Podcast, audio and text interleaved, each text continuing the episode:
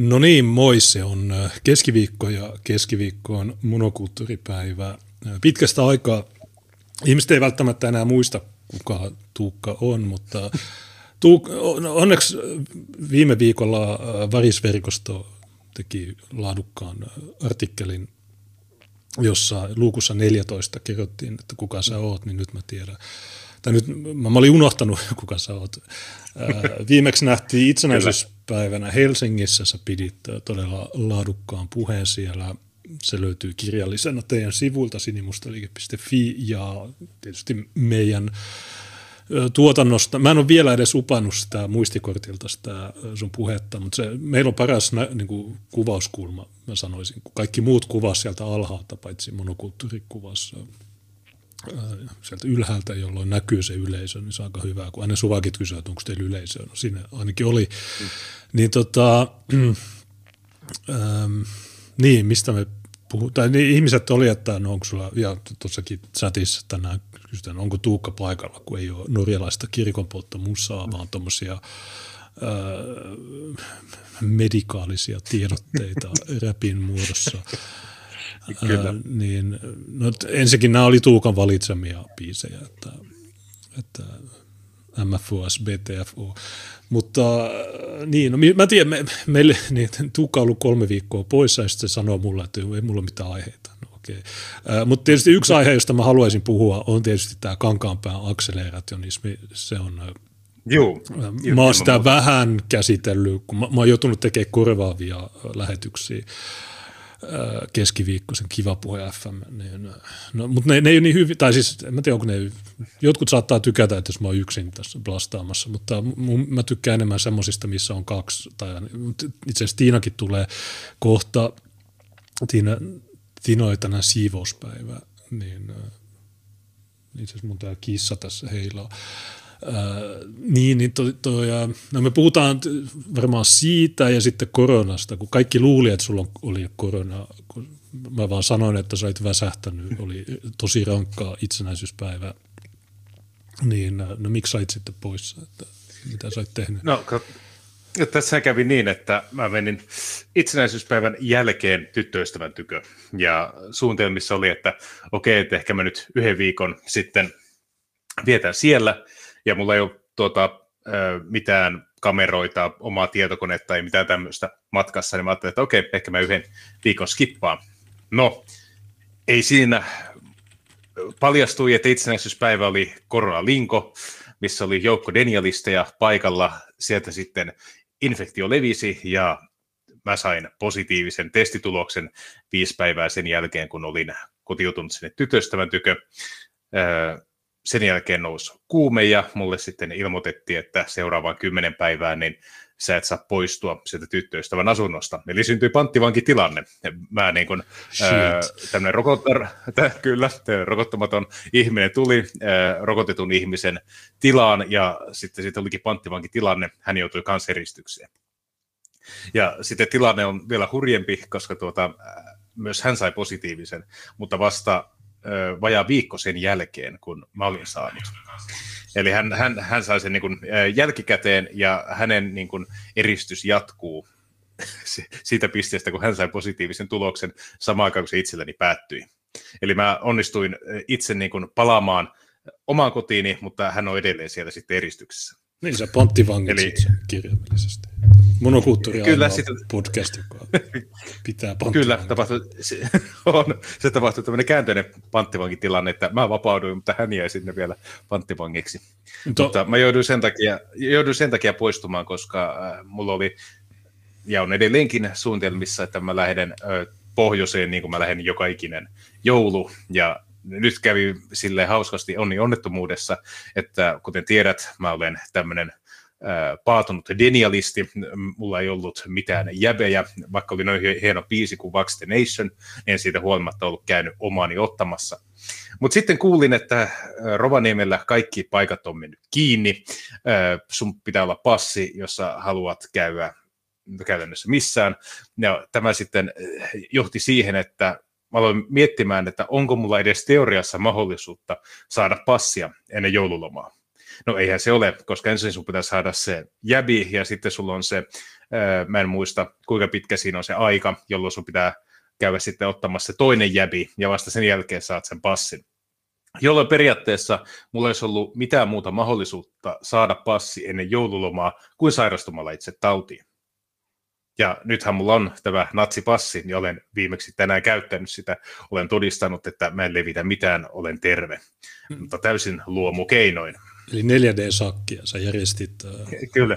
rasistisen, sä menet eduskunnan portaille öyhöttämään todella rasistisia juttuja, sä hommat itsellesi passin ilman aika hyvin. Mä en tiedä, mä, no No mulla oli ennen itsenäisyyspäivää, silloin kun mä olin, Pasi Laukka oli itse järjestänyt koronalingon tuonne oikeuteen, niin mulla oli silloin tosi kova yskä, niin mä en tiedä, että hmm. ehkä mullakin on, ehkä mäkin olen sairastanut sen tietämättä. Niin Tiina sen sijaan, niin hän, äh, no, naiset, niin hän otti tämän ja Petra nyt on, että Tiina on Schrödingerin denialisti joten voidaan puhua siitä heti, kun Tiina tulee tuohon. Öm, niin mä, mahdollisesti mä oon ainoa paperiton tässä ohjelmassa nyt tällä hetkellä, mutta todella mielenkiintoista, että sä taidat olla, kun tietysti Jenkeissä niin on paljon ihmisiä, jotka sanoo, että joo, niillä oli ja sitten se meni. niin esimerkiksi TDS, Mike Enoch ja sen kaveri Jesse, niin ne, no, niillä oli viikon tai kahden tauko joskus syksyllä ja sitten ne vaan ilmoitti, että joo, meillä oli korona ja sitten ne jatkaa ja tykittelee. Niin, mutta suomen kielellä mä en ole nähnyt yhtäkään semmoista, kun kaikki puhuu grafeenioksidista ja 5G-hommista, ja sitten sulla on toiset ääripäät, jotka puhuu meille näistä neljästä boosterista ja näistä, mutta mä en ole nähnyt suomen kielellä yhtäkään tyyppi, joka tulee ja sanoo, että mulla oli koronaa, nyt, nyt ei ole enää. Kaikki puhuu aina long covidista, niin se oli short covid, niin tämä on aika posi- tämä, tämä on hieno tota, hyvää kontenttia, että jo, meillä on. Meillä on henkilö, meidät, eh, niin, on. Me, meidät, meidät chatissa kysytään, kuulinko oikein, että Tuukka otti piikin? Et äh, Varmaan pätkii. Ja... miten nämä asiat, tarinat pitää kertoa, että ne ymmärtää? Mä en tiedä. Pitää varmaan oliko, me epäs, oliko, oliko me jotenkin epäselvä? Omasta mielestä mennä ollut epäselvä. Niin, no, kun ei näe. Mä oon jo luopunut chatista, mä luen vaan superchatit. En mä pysy. niin, sä et, sä, niin sä, et, sä et muista, minkä no, mä, mä, niin mä, niin, mä muistaisin meidän tuota chattia. Tuota, ö, kokemuksia, no mulla oli kahdeksan päivää, semmoinen 38 asteen pieni lämpö. Se ei noussut sen yläpuolelle, se ei laskenut sen alapuolelle, ja sehän tietenkin pitemmän päälle aiheuttaa sen, että sä oot vähän – niin kuin väsynyt. Ja sitten hajuvaisti lähti pois väliaikaisesti.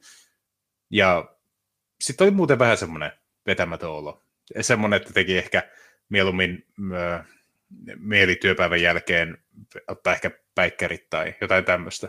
Mitä moni ihminen sanoo, että tuota, flunssasena on niin kuin energiatasot alhaalla, niin se oli aika pitkälti samanlainen. Ei ollut kurkkukipua, ei ollut pääkipua, ei ottanut keuhkoihin – ja mä olin koko sen ajan etä, ihan normaalisti etätoimistolla, että mulla ei päivääkään tullut saikkua. Ihan mielenkiintoinen kokemus maana 2 kautta 5. tota, niin, no siinä sun testissä luki POS, niin mä luin, se on piece of shit, mutta se onkin positiivinen. no sanoko ne, että mikä, mikä variant, oliko se Omikron vai oliko se Delta vai? Se on, se on, se on Delta. Se oli Delta, okei. Okay. Öm, Joo. Se, eikö se ollut se supertappo? Onneksi me ei kätelty itsenäispäivänä, muuten mulla olisi ollut tuo tappava tauti. Öö, ja niin, tekikö ne sitä jäljitystyötä? Että soittiko ne sulle, että okei, okei koronaliikko, Joo. Ää, missä sä oot käynyt? Ketä sä Joo, itse asiassa, joo, itse asiassa kyllä, kyllä tekivät.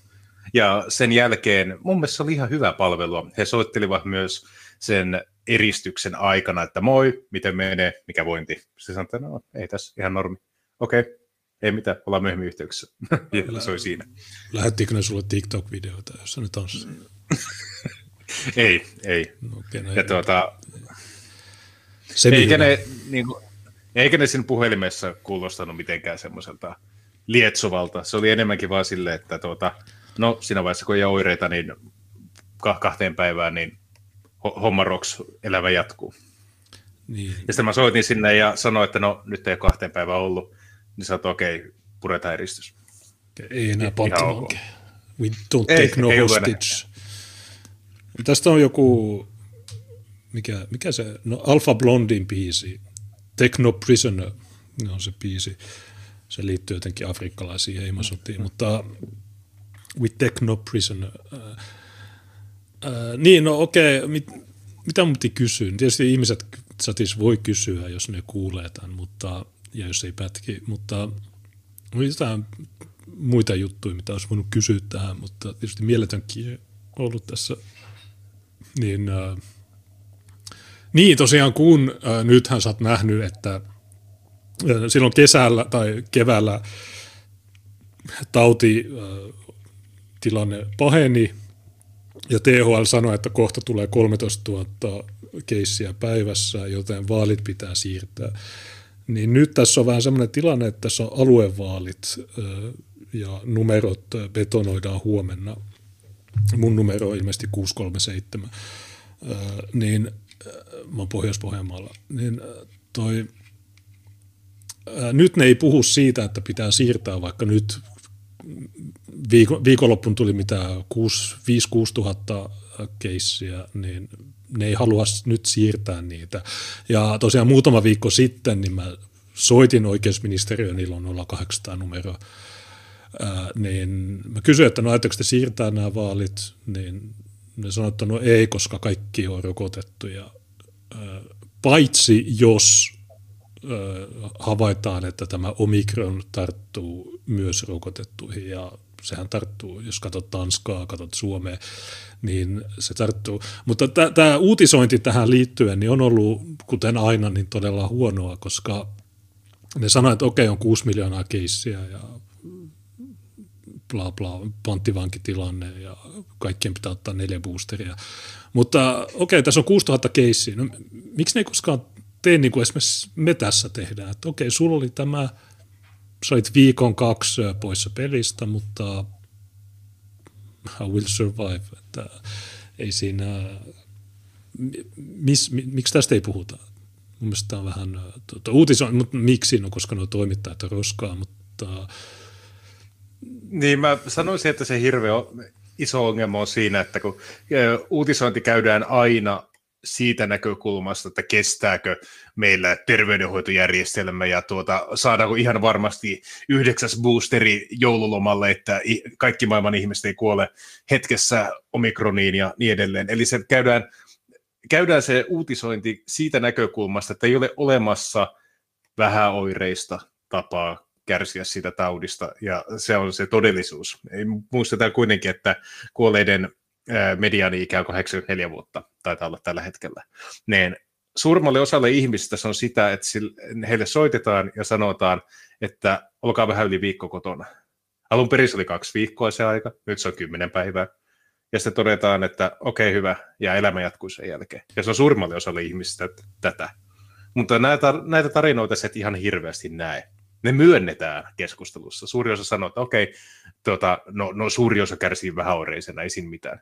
Mutta ei, se, ne ei kiinnosta ne vähäoreiset tapaukset ollenkaan. Se ei kiinnosta, että miten esimerkiksi alle nelikymppisillä perusterveillä ihmisillä, niin miten se tauti näkyy niissä.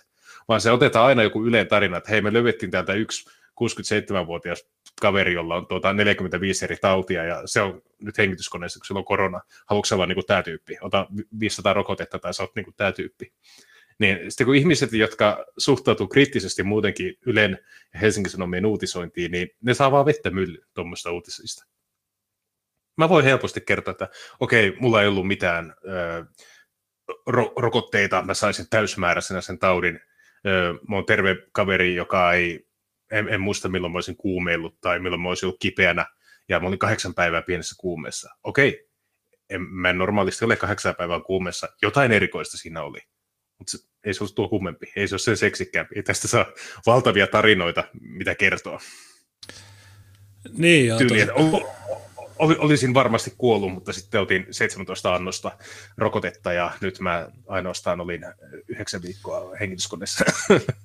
Niin, mutta tämä rokote, niin tämä on ä, ei kauhean toimivaa tai joidenkin mielestä, no tuo räppipiisin mukaan on mm. toimiva, mutta se, mun mielestä se on medikaalista misinformaatiota. YouTuben pitäisi bännätä toi, koska siinä sanotaan, että se tarjoaa suojaa, mutta tarjoaako se oikeasti? Kun me katsotaan, niin tuossa on välillä aina tilastoja, että rokotettuja on enemmän kuin rokottamattomia sairaalassa. Tietysti rokotettuja osuus väestöstäkin on enemmistö, niin onko siellä yliedustusta vai ei. Mä en tiedä, nä, nä, tämä tilastointi on todella huonoa, mutta jos me katsotaan Britanniaa, niin siellä on paljon paremmat tilastoinnit. Siellä on myös rotutilastoja näistä, siellä on kaikkea muuta tämmöistä. Niin se olisi kiva saada semmoista niin kunnon tilastointia. Kun, silloin kun Iltalehti tekee kartan, että okei, näillä alueilla on niin ne tekee asteikon 0,1-4,9 ja sitten seitsemän eri väriä ja se viimeinen on, että yli sata. Suomessa kaikissa kunnissa tai maakunnissa on yli sata altista, tai siis yli sata tapahtumaa per 100 000 asukasta per 14 päivää, joten se on vähän huono.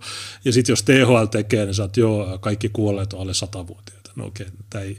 nämä on huonoja tilastoja. Mun mielestä ne pitäisi olla paljon tarkempia näiden tilanne. Ne aina perustelee yksityisyyden suojella, mutta ne on feikkejä. Okei, okay, jos mä näen taulukon, niin. että okei, okay, yksi alle 50 kuoli, niin ei se paljasta mulle se henkilöllisyyttä mitenkään. Mutta Suomessa nämä valehtelee, että jos alle viisi henkilöä, niin sitten yksityisyyden suoja iskee. Toisaalta jos se raja on viisi, niin sittenhän se todistaa sen, että niitä on alle viisi, koska muuten ei ole sitä yksityisyyteen vetoamista. Mutta olisi kiva, jos me oltaisiin semmoisessa maassa, jossa näistä asioista voi puhua vapaasti. Miksi kaikki lääkärit on hiljaa, miksi kaikki sairaanhoitajat on hiljaa. No se on, että koska jos ne sanoo jotain, niin ne saa heti potkut. Niin tämä on vähän äh, huono. Si, niin, niin, ja si, sitten kun sä varmaan huomaat, että tämä, niin kun, jos mietit mikä tuotantokausi tällä hetkellä on meneillään, niin nythän niin kun, äh, mitä voisi sanoa, trilogian kolmososa meneillään, että nyt on Omikron.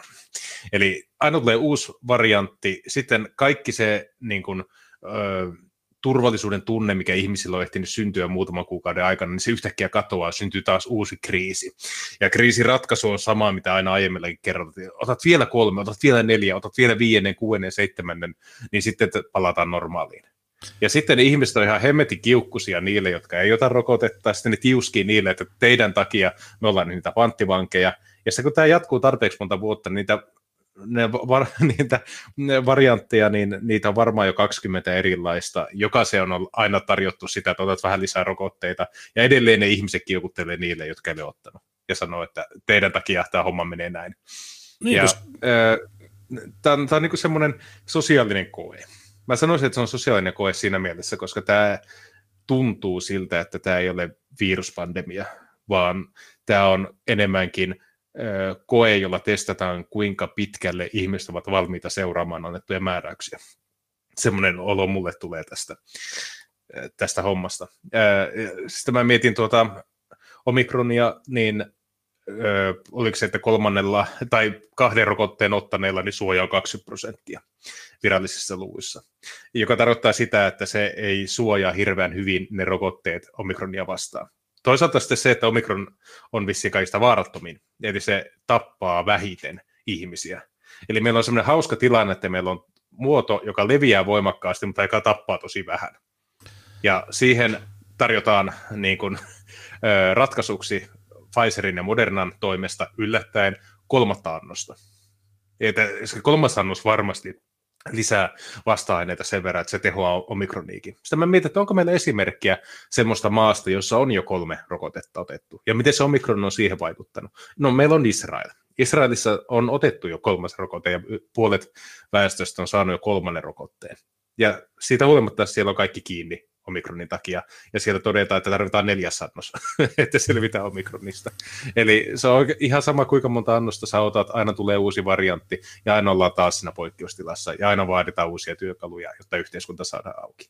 Joo, THL mukaan Suomessa oliko se viis, noin 15 prosenttia on saanut kolme annosta, mutta no mä en tietenkään ole mikään virologi, joten älkää vinkuko, mutta hmm eikö, eikö on, tai siis eikö näiden pitäisi toimia bakteereita vastaan, mutta virukset, niin se just se virus muuttuu niin nopeasti, että rokote on yhdelle variantille toimiva. No semmoisia, että jos se on uusi variantti, niin sitten se rokote, niin se tajua sitä. Niin äh, mä en oikein näe tätä, mutta tietysti mä voin olla täysin väärässä. Israelissahan ne sanoi, että ilmeisesti seitsemän annosta olisi sitten se, joka vapauttaa kunnolla.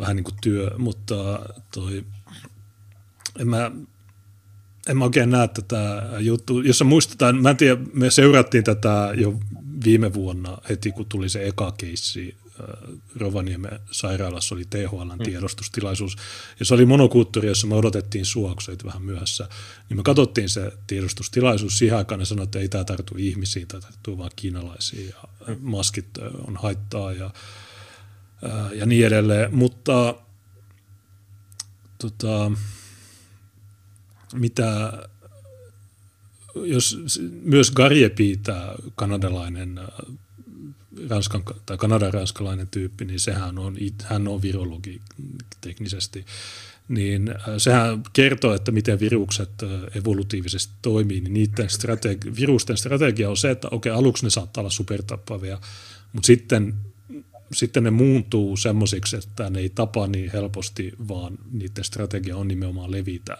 Ja tältähän tämä näyttää, jos katsoo tätä uusinta varianttia. Sulla on ihmisiä, jotka sanoo, että joo, ei, kaikki, ei ole olemassa mitään, mutta kai nyt on, jos, jos sulla on kuumetta, niin kai se nyt jostain johtuu. Että, mutta tosiaan joo, silloin itsenäisyyspäivänä Dimmu juhli, että paras itsenäisyyspäivä ikinä, koska koska nämä denialistit, jotka oli marssimassa soihtojen kanssa, niin oli kylmä ja he eivät pääse baariin, koska heille ei koronapassia, mutta nyt Dimmuka ei pääse. Tässä tuli eilen ja tänään tuli jotain tiedostustilaisuuksia Sanna Marinilta, joka sanoi, että no silloin kun mä kävin baarissa, niin te heti teette Seiska-lehteen juttuja, että kattokaa, Sanna Marin on tuolla, niin nyt, nyt se kielsi meiltä, meiltä vaikka, vaikka olisi se satanan passi, mikä on aika äh, huvittava äh, juttu. Mutta Dimmu on vaan, että no sama juttu kuin vihreät, niin ne on aina vastustanut ydinvoimaa, mutta sitten nyt ne onkin, että no, me ollaan aina kannatettu ydinvoimaa. Mutta tämä on tämä, että nämä julkinen keskustelu ja nämä ihmiset, niin toi vaalikarja, niin ei ne, ei ne kiinnitä huomiota mihinkään. Ja nyt ne hyväksyy sen, niin. että okei, no vaikka mulla on passi, kaksi rokotetta tai kolme, niin mä en siltikään mm. pääse sinne baariin juhlimaan tätä todella upeata uutta vuotta. Niin mä unohdin introissa sanoa, että tänään on jakso 306 ja on jouluaaton aatto, niin pitää muistaa sitten sanoa hyvää joulua tuossa, kun lopetetaan. Kyllä, ja viikon päästä on vuoden viimeinen mono. Aika hurja tilanne. No, pitäisikö meidän ottaa se taas vuoden karuin Mä aina sanotaan, Varmaan että me otetaan, mutta me ei ole koskaan tehty sitä. Kyllä. sanoit tuossa, että koronapassi ei enää riitä, niin luen laatumedia Kalevan juttua. Koronarajoitukset kiristyvät, koronapassi jäähylle osittain. Hallitus ottaa käyttöön hätäjarrun, eli nyt on niin kuin koronanyrkin, nyrkki ottaa hätäjarrut käyttöön. Tiistaina koronatilannetta puimaan kokoontunut hallitus päätti, että passin käyttöä rajoitetaan ensi tiistaista alkaen. Ravintolan rajoituksia kiristetään niin, että jouluaatosta alkaen ravintoloiden on lopetettava anniskelu kello 9, suljettava kello 10. Ravintolarajoitusten kiristymisen myötä myös kahviloissa ja hampurilaisravintoloissa, ensin pitää määritellä hampurilainen, sekä muissa paikoissa, joissa janniskella tulee käyttää koronapassia kello 18 lähtien. Ja tarttuu vasta sen jälkeen tiesiksi? Niin, no, en mä, no jotenkin järkeily sen, että jos olet baarissa, niin kello kuuden jälkeen sä oot jo vetänyt niin paljon tuoppeja, että sä, sä et enää pidä maskia. Ja sä saat, niin, sä oot hala, halaamaan ihmisiä. Ja, niin, kai se on se, mutta toisaalta ei tässä ole mitään, niin kuin, mitään järkeä. Jos olisi kuunnellut meitä silloin vuosi sitten, jossa mä sanoin, että okei, rajat kiinni, kaikki kiinni, niin ei me nyt oltaisi tämmöisessä tilanteessa, mutta ei, mä, mä aina yritin varoittaa, että kuunnelleet. Niin, äh, mutta tietysti mä voin käydä kaupassa vielä ilman passia. Niin. Suomeen palautetaan myös sisärajavalvonta. Ensi tiistaista alkaen Suomeen saapuvilta vaaditaan negatiivinen testitulos. Pelkkä koronarokotustodistus ei enää riitä. Okei, eli saatat sen takia pa, niin kuin rokotteet, että saat passin, jotta sä voit liikkua vapaasti, paitsi silloin, kun et enää voi. Niin, mutta vihreät sanoo, että jos me kysytään passeja rajalla, niin sitten ne ruuhkautuu ja se maksaa liikaa. Niin miksi nyt enää? 70-luvulla kysyttiin passia ja oli ruuhkaa rajalla.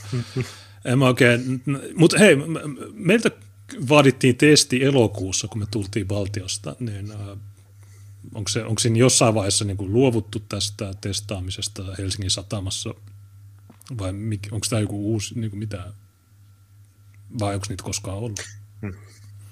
Kiurun mukaan näillä toimenpiteillä ostetaan lisää aikaa rokotusten edistämiseen. Ja ottaen huomioon, että nuo, jotka käy paareissa ylipäätänsä, niin nehän on niitä, joilla on se passi. Eli ne on pääosin niitä, jotka on rokotettuja. Eli että onko tämä niin, että rokotetut pitää yökerhoissa toisiansa panttivankeinaan, ja nyt tarvitaan lisää aikaa, että saadaan lisää boostereita, jotta ne voi jatkaa bailaamista. Kun nämä ihmiset on ääliöitä, no. ne, ne, ne niin kammoksuu tätä hommaa, mutta sitten ne itse tunkeutuu niihin paikkoihin. Että okei, jos sä lähdet siitä, että on supervaarallinen ja kaikki kuolee, niin älä mene niihin vitun baareihin, oli passia tai ei. Niin, Ja sitten ne, jotka siellä tartuttelee toisiansa, niin sitten ollaan hirveästi someraivoissa, että ne, jotka eivät siellä yökerhossa tai paarissa olleet, niin se on noiden vika. Me saatiin noilta se tauti. Mä, mä, istun sohvalla täällä ja tyypit tulee raivoa. Petra sanoi, että Tiina on Schrödingerin denialisti. Okay. Ja Sami Eerola nyt väittää, että naisille ei penistä. Okay. Okei, okay, Panda Eriksson ottaa kohta yhteyttä. Ne, kohta. Sami Eerola, sun päivät on luettu. Cancelled. Kyllä. Sami cancelled. TERF, äh, transfobian normalisointi, arkipäivän transfobia, niin ei hyvä. Varmaan puolet ei tajua edes, mistä me puhutaan, mutta mm. kattokaa Discordista, mä laitoin sen äh, Sami Eerolan äh, twiitin kuvakaappauksen. Lisäksi rokotukset tullaan laajentamaan yli viisivuotiaisiin lapsiin. Okei, okay. ne on varmaan niissä baareissa tartuttamassa, en tiedä. No varmaan joku tulee ja sanoo, actually alkoholilain mukaan myös alaikäiset saa mennä ravintolaan. Jos on totta, että mä, mulla, on, mulla on anniskelupassi, niin tota, mä tiedän nämä, ilma, jos mulla ei olisi, niin mä en tietäisi näitä. Kyllä.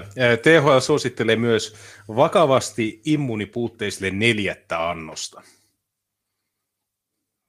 Hy- hyvä tilanne. Miksi vain neljä, mihin jäi viidessä kuudessa? No Israelissa ne puhuu seitsemästä. Tai vitsi. Jossain Times of niin. Israel tai jossain tämmöisessä. Se on, sitten kun on seitsemän, niin sitten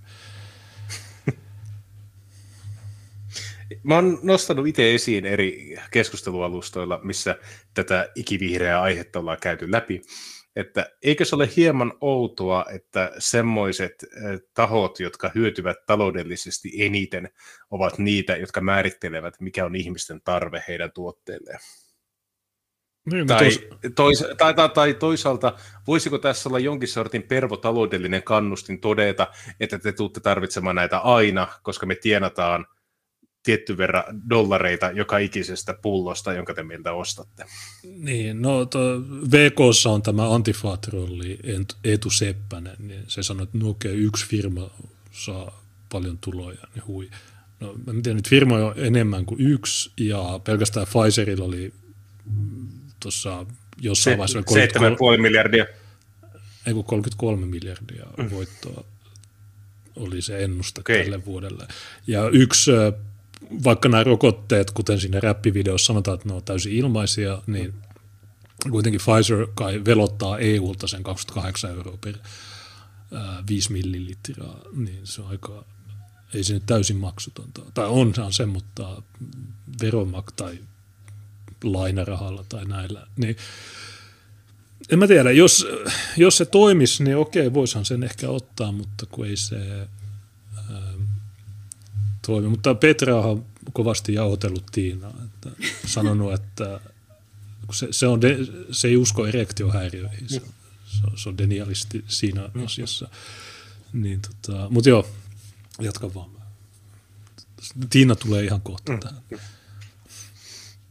Joo, ei mitään. Mä vaan halusin nostaa ehkä sen esiin, että jos puhutaan semmoista bisneksestä, joka on kymmeniä miljardeja euroja, sitä jakaa muutama suurin firma.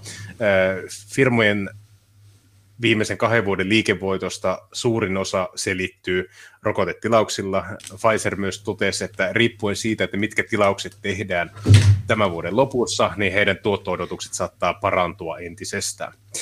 Ja sitten kun tilanne on vielä siinä mielessä herkullinen, että jos he sanovat, että okei, tämä variantti vaatii kolmannen, se vaatii heiltä neljännen, se vaatii heiltä viidennen annoksen, niin ehkä sitten.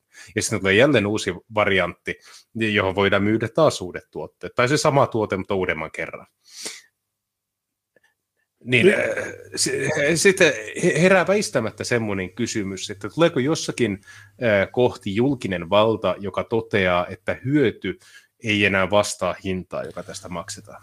No Lukasenkohan sanoi silloin kauan sitten, että okei, sä voit välttää tämän, otat puoldeisia vodkaa ja käyt saunassa. Ehkä Lukasenko oli se oikea virologi. Mä, mä en ole vodkaa juonut, mutta saunon olen ja tämmöistä laimempaa ottanut, mutta mulla ei ole, tai ehkä mulla on, en mä tiedä. ainakaan elokuussa ei ollut vaikka me käytiin hyvin lähellä valko Ehkä se, että kun mä kävin siellä, me käytiin matuleirissä, me käytiin joka paikassa, niin mm. ei ne matu, me, toisaalta meillä oli maskit, joten se varmasti auttoi. Niille ei ollut, koska se maskipakko oli vain ihmisille. Ää, niin tota, mitä mun sanoa, jotain typerää taas. Ää, niin, niin se, se, että okei, onko tämä rokote koko ajan sitä samaa ainetta vai onko se, muokkaako ne sitä rokotetta näihin variantteihin vai syöttääkö ne koko ajan sitä samaa nestettä? Käsittääkseni tähän asti se on ollut koko ajan samaa mm. ainetta, mutta että niillä olisi suunnitteilla tai työn alla just joku semmoinen, joka olisi tehokkaampi omikron-varianttia vastaan. Joo. No Tuukalo oli delta, joten ei se hmm. todella tappavaa. Niin, oliko sulla muuten mm. rokotteita hmm. ollenkaan pohjalla siinä vai ei, tuliko ei, ihan rokottamattomana? Ei silloin denialisti. Mm. Ei puhu denialisti. Eikä edes Kyllä. kuollut. Siis mieti, minkälaisen pettymyksen sä tuotat nyt kaikille niille no kato, kun Samen tu- koronafanaatikoille, jotka tuota, niin kuin, on niin kovasti toivoneet kaikkien rokottamattomien koronakuolemaa, niin ja se tuleekin Tuukka ja sanoo, että joo, mä olin viikon flunssassa. Ja... Kato, kun Tuukka on se OG-denialisti ja sä oot se Schrödingerin variantti.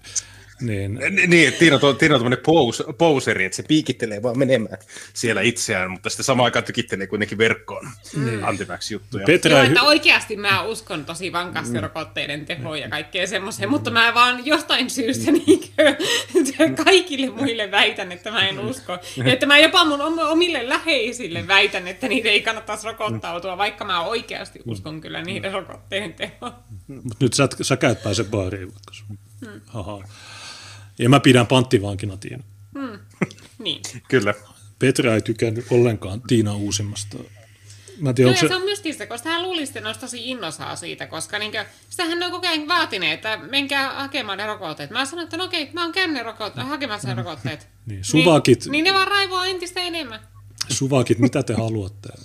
Ja se johtuu ainoastaan mm. siitä, että mä en hake niitä rokotteita oikeista syistä, että ja mä vielä kerroin ne syyt, mit, mitkä ne oli. Eli että jos mä olisin vaan kertonut, että okei, mä oon hakenut rokotteet, niin sitten ei varmaan olisi ollut tyytyväisiä.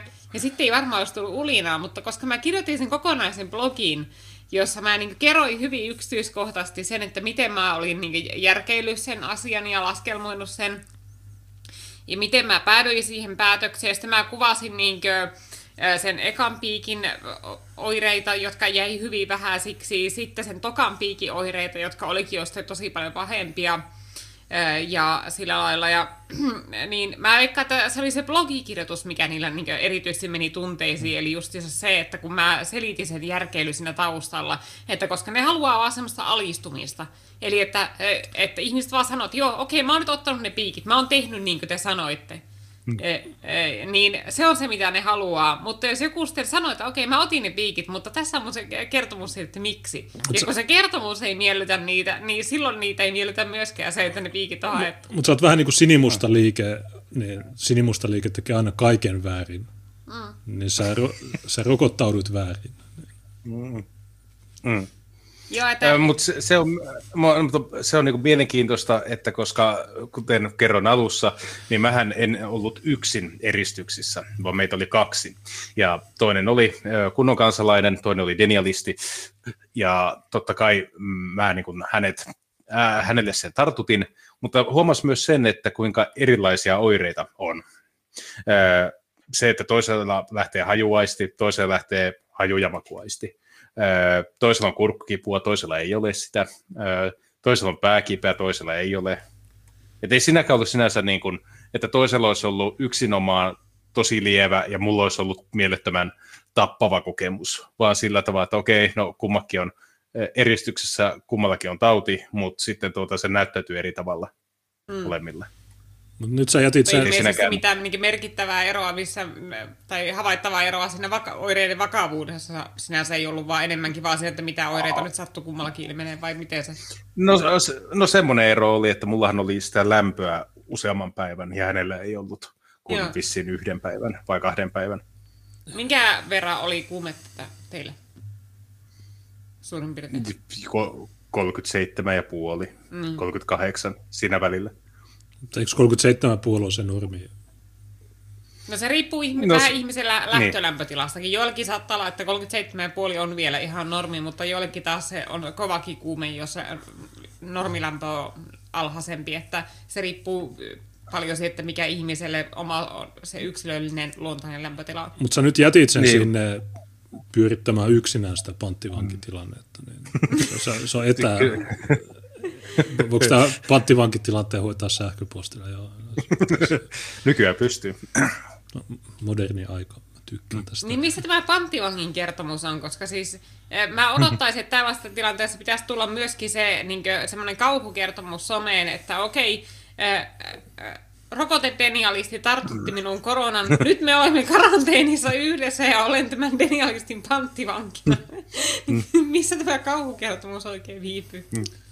Ehkä se oli bännätty Twitteristä. Hmm. Kaikkea mahdollista. Mutta niin. Äh, no, Sinimusta liikehän tässä kans julkaisi tiedotteen koronasta. Se oli aika hyvä. Mä näytin sen kai maanantai-lähetyksessä, niin ihmiset, äh, meidän katsojat, no ainakin ne, jotka kuuli, niin ne, ne, ne tykkäsivät siitä. Tai ne oli sitä mieltä, että se oli järkevä. Äh, tota, tai hyvin kirjoitettu, se, mä niin, sanon kanssa. Joo, siis tota, sitä pitkään pyydettiin meiltä, ja tota, mä voin sanoa, että ehkä me liian kauan myös pantattiin sitä omaa tulokulmaa aiheeseen, mutta eh, ehkä siinä on vaan se, että tuo korona on aiheena vaan semmoinen, että siinä on äärimmäinen sakeuspotentiaali. Mm. Hyvin, hyvin, hyvin väkevä sakeuspotentiaali. Ja se on vähän semmoinen, että, että haluatko sä liikkeenä profiloitua siihen aiheeseen koska siellä on, oot se sitten niin kuin rokotteiden suhtaudut siihen myönteisesti tai suhtaudut siihen niihin avoimen kriittisesti tai skeptisesti, niin sieltä löytyy aika huonoja ulostuloja molemmilta leireiltä. niin sitten sä haluat tietenkin miettiä, että tuota, haluatko sä yrittää epätoivoisesti pitää keskustelun Euroopan unionissa, ilmaisuvapaudessa, maahanmuutossa, suomalaisten perhepolitiikassa, jotka on niin kuin sun oman liikkeen vahvuusalueita, vai haluatko sä mennä sille, sille yhdelle sektorille? Jos mm. sä tiedät, että sä oot aiheutettu massiivisen someraivon. Koska jos ollaan rehellisiä, niin varmaan millekään muulle poliittiselle liikkeelle tämä poikkeusaika ei ole ollut yhtä turmiollinen kuin kansallismieliselle liikkeelle. Joo, sä... On se vihreille ollut et, myös selvästi tosi kova paikka. Koska siis niin vihreät koska, on ollut aivan niin. hukassa suurimman osa hallituskaudesta, koska ne on ollut täysin ulkona omalta mukavuusalueelta, että ne ei ole voineet keskittyä mihinkään oikeastaan niistä niiden lemmikkiprojekteista, eli niin ensisijaisesti väestönvaihtoon ja toissijaisesti ilmastotoimiin, koska se korona on vallannut kaiken palstatilaa, ja siksi siis Ohisalokin niin kaikissa julkisissa esiintymissä näytti niin jotain eksyneeltä lapselta ja täysin epäkiinnostuneelta kun oltiin näissä koronatiedotustilaisuuksissa ja sellaisissa, että se ei vaan ollut yhtään, niin kuin, se ei tykännyt siitä, että se korona oli vallannut alan justiinsa silloin, kun se oli sisäministerinä ja sillä olisi mahdollisuus edistää niitä se omia lemmikkiasioita mahdollisimman paljon. Niin kyllä mä sanoisin, että tämä vihreille tämä on ollut rankkaa mm. aikaa ja, ja No iPhone-miehiä on tullut niin vähän, että ne on joutunut lennättää jotain mm. jämätyyppejä alholin leiriltä. Että se on vähän... Mm heikko. Mm. Niin. M- mut mä nä- mutta mä näin kato itsenäisyyspäivänäkin sen niin pelottavan fuusioitumisen, että eräs nimeltä mainitsematon henkilö yritti päässä itsenäisyyskulku, itsenäisyyspäiväkulkueiden kärkeen valomiekkansa kanssa. Äh, ja kun mä, mä seurasin sitä tilaa... Mikä valomiekka? Sä, sä tiedä yhtä, Okei, okay. mä, mä, mä, mä, mäkään en mainitse nimeä. Mutta mä näin henkilön, satoin, mutta en miekkaa. Sa- saatoin mahdollisesti siinä tilanteessa äh, virallisen järjestäjän roolissa sanoa, että nyt se miekka lähtee hevon vittuun tästä kulkueesta. Tämä on itsenäisyyspäivän arvokas kulkue eikä mikään häröily. Saatoin päästä tämmöisen ruman laus- lausahduksen suustani, ja, mutta kyllä mä niin kuin siinä mietin, että tämä on niin kuin ihan uusi alakulttuuri. joka on nyt selvästi tuota fuusioitunut sen kulttuurin kanssa, jossa on itse ollut vuosien ajan mukana. Ehkä tämänkin takia pohdin myös, että mikä, mikä voi olla semmoinen, mikä on se kohdeyleisö, joka odottaa meiltä nimenomaan sitä koronalinjausta. Niin, mutta... Koska se, se linjaus on siinäkin mielessä haastava, koska mehän ei voida sinimustana liikkeellä lähteä ö, kysymykseen yksinomaan yksilövapauksien näkökulmasta. Meillä on liberaali liikehdintä. Aika moni meidän poliittisen ohjelman kohdistahan loukkaa ihmisen yksilövapauksia. Me, me lähtökohtaisesti hyväksytään se, että ihmisen yksilövapauksiin puututaan, mutta se pitää löytää semmoinen tulokulma siihen, että onko tämä riittävä tämä syy meidän liikkeen näkökulmasta. Niin ja jos... ehkä sitä kautta saat, saatiin semmoinen niin kuin, tulokulma, jolla pyritti, pystyttiin välttämään semmoisia tiedätkö, pahimpia libertaareja julistuksia, että sä et pysty ikinä missään tilanteessa puuttumaan yksilövapauksiin, joka on mun mielestä tosi omituinen, omituinen niin kuin lähtökohta. Totta kai sä pystyt, se on yhteiskunnan velvollisuus puuttua. No, olisit katsonut meidän lähetyksiä viime vuonna, niin mä olin, että vittu rejät kiinni, kaikki mm. kiinni ja kaikki ammutaan, jos ne liikkuu. Mutta äh, joo, no okei, miekka, sininen miekka vai soihtuu, ne, mm. molemmat äh, näyttää samalta, jos katsoo kaukaa. Uh, Mutta me puhuttiin tästä myös, uh, me oltiin viime viikolla Millennial Wowsin Millenniule Screamillä, ja mä itse asiassa katoin sen jälkitallenteen tuossa kaksi päivää sitten, ja se oli, ihan oikeasti, se oli parempi kuin mitä mä odotin, kun mä katoin jälkitallenteen, niin siinäkin me puhuttiin tästä, että se just mitä sanoit, että tähän tai tämä koronakriisi, niin se ei, me ei hirveästi olla puhuttu siitä, koska no ei sitä on okei, se on koko ajan sitä samaa. Ja, ja mä mainitsin myös sen, että okei, tämä on johtanut siihen, että tähän skeneen on liittynyt tämmöisiä vähän erikoisempia tyyppejä. Ja sä kerroit Telegramissa, sä käytit hyvää termiä, kahelisointi, niin tämä on aika hyvä. Ja, josta, ja niin kuin Mike Enoch ja nämä amerikkalaiset, niin ne on sanonut, että että republikaanit raivoaa maskeista ja koronasta, koska siihen on lupaa, mutta jos sä puhut väestönvaihdosta, jos sä puhut näistä rasistisista jutuista, niin niihin ei ole semmoista samaa lupaa. Kun taas, jos sä vastustat mask, Jenkeissä on joku iso juttu, että maskit, mä haluan maskeja, niin siihen sulla on täys lupaa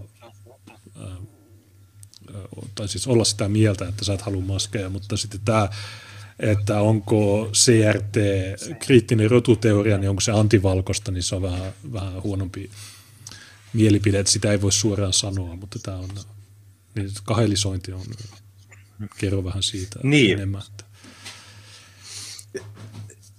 Niin, siis onko kahelisoitu, kahelisoituminen tai yleensä sakeutuminen, mutta se, mikä mua itseä siinä kummottaa eniten, on ehkä, että se narratiivi, jolla yhteiskunnallista keskustelua ää, käydään, niin alkaa muuttumaan entistä enemmän semmoiseksi, että ää, niin kuin vastapuoli edustaa kolmatta valtakuntaa, natsivaltaa, joka vaatii natsipassia ja tämmöistä aitoa fasismia ja sitten niin kuin pukeudutaan itse joihinkin keskitysleiri uhreiksi ja sanotaan, että me ollaan niitä oikeita juutalaisia ja mun mielestä se on ihan uskomattoman noloa. No, mä, sattuu päähän kipeää, mä seuraan semmoista diskurssia, missä ihmiset, jotka aiemmin ovat olleet hyvin isänmaallisia, hyvinkin maahanmuuttokriittisiä, niin yhtäkkiä he itse samaistuvat poloisiksi juutalaisiksi, jotka ovat natsien uhreja, jolloin niin kuin, tähän meidän edustamaan alakulttuuriin alkaa tulla semmoisia tarino, tarinan muotoja, että yhtäkkiä meidänkin pitäisi vastustaa natseja. Jos ymmärrät, mitä ajan takaa. Eli meillä yhtäkkiä on tullut semmoinen uusi kertomus, joka myötäilee täysin tämmöistä toisen maailmansodan jälkeisen liberaalijärjestelmän syvärakennetta. Niin, sitä voi sanoa ja sitten, kun... mieluummin ehkä suvakki totalitarismiksi eikä natsismiksi, koska jakobinmag.com teki tämmöisen faktan tarkistuksen ja ne sanoi, että actually Hitler vastusti rokotteita. Miksi? No koska rokotteet oli kaikki juutalaisia.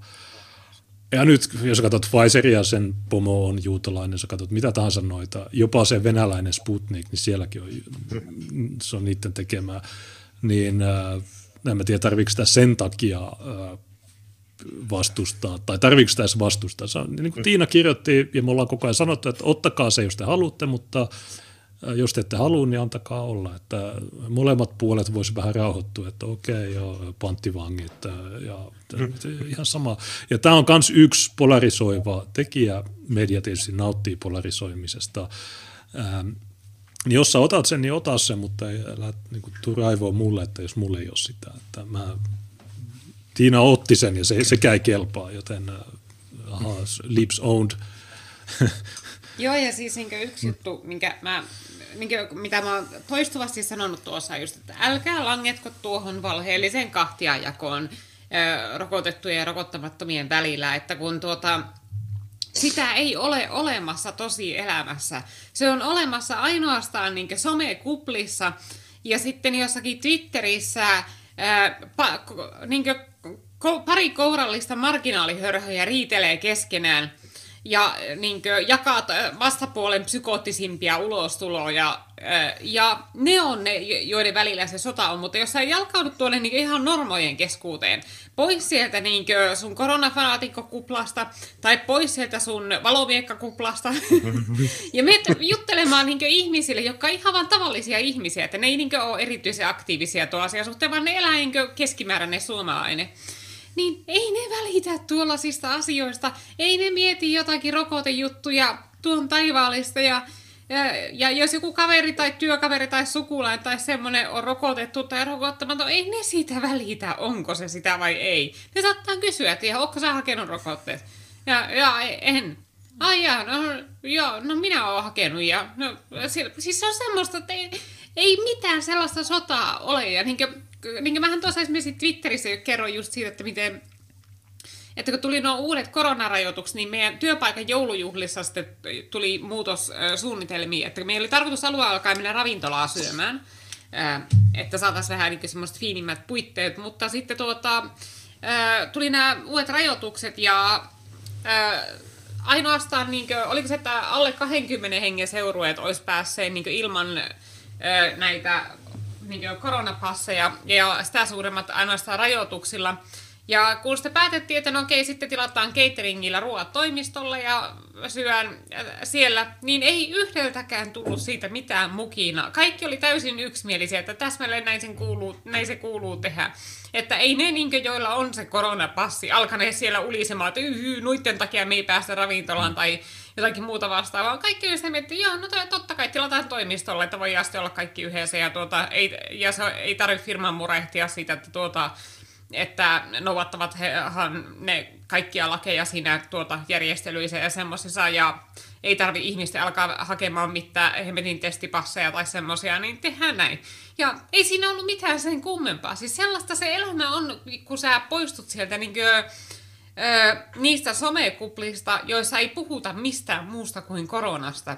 Mm. Kun vaikka se totta kai niin, se korona on niin se yleinen puheenaihe tava, normoillekin, niin ei, se, ei ne suhtaudu siihen niin kiihkoisesti, miten niin siellä kuplissa suhtaudutaan. Ei, ei tosiaan. Ja sitten myös se, että minkä mä oon huomannut, että aika harva päivittelee, tai paljon useampi päivittelee enemmän rajoituksen vaikutuksista heidän elämäänsä, kuin, kuin esimerkiksi jaksaisi aktiivisesti seurata joidenkin rokotteiden tehoja tai lähteä selvittämään, että mihin esimerkiksi testi perustuu ylipäätään. Mit, mitä sillä testataan, jos sä lähdet ottamaan nenäraiskauksen esimerkiksi. Mm. Että mullekin niin kun tuli kommentteja, että kun mä oon menossa pohjoiseen, että, tuota, että saat, vasta silloin saa tulla, tai kannattaa tulla niin kun, pohjoiseen, että jos saa negatiivisen testin. Mä sanoin, että mähän saan seuraava puoli vuotta positiivisen testituloksen, koska mulla on niin paljon vasta-aineita elimistössä. Se että ajaa, niinkö? Että juu, kyllä. Okei, okay. eli, se, eli se on positiivinen se testi, juu. Joo, että et, siis niinkö, joo, tuo tosiaan on semmoinen, että tuota, tuo, monilla on lähtenyt mopo ihan mm. käsistä tuon homman kanssa. Ja, ja sitten niinkö, kun sitä itse on niin pyrkinyt niin ylläpitämään semmoista niin tervettä rokotekriittisyyttä. Eli siis sitä, että kun markkinoille tulee uusi lääke, ja varsinkin kun se lääke on semmoinen, että se ei ole niin joku random reseptilääke, jota määrätään joillekin ihmisille ja muitakin vaihtoehtoja on tarjolla, vaan että se on peräti lääke, lääketuote, jota, jota, joka sua kehotetaan ottamaan, ja jos sä et ota sitä, niin siitä tulee ra- äh, vähän niin kuin rangaistusseuraamuksia sun elämään.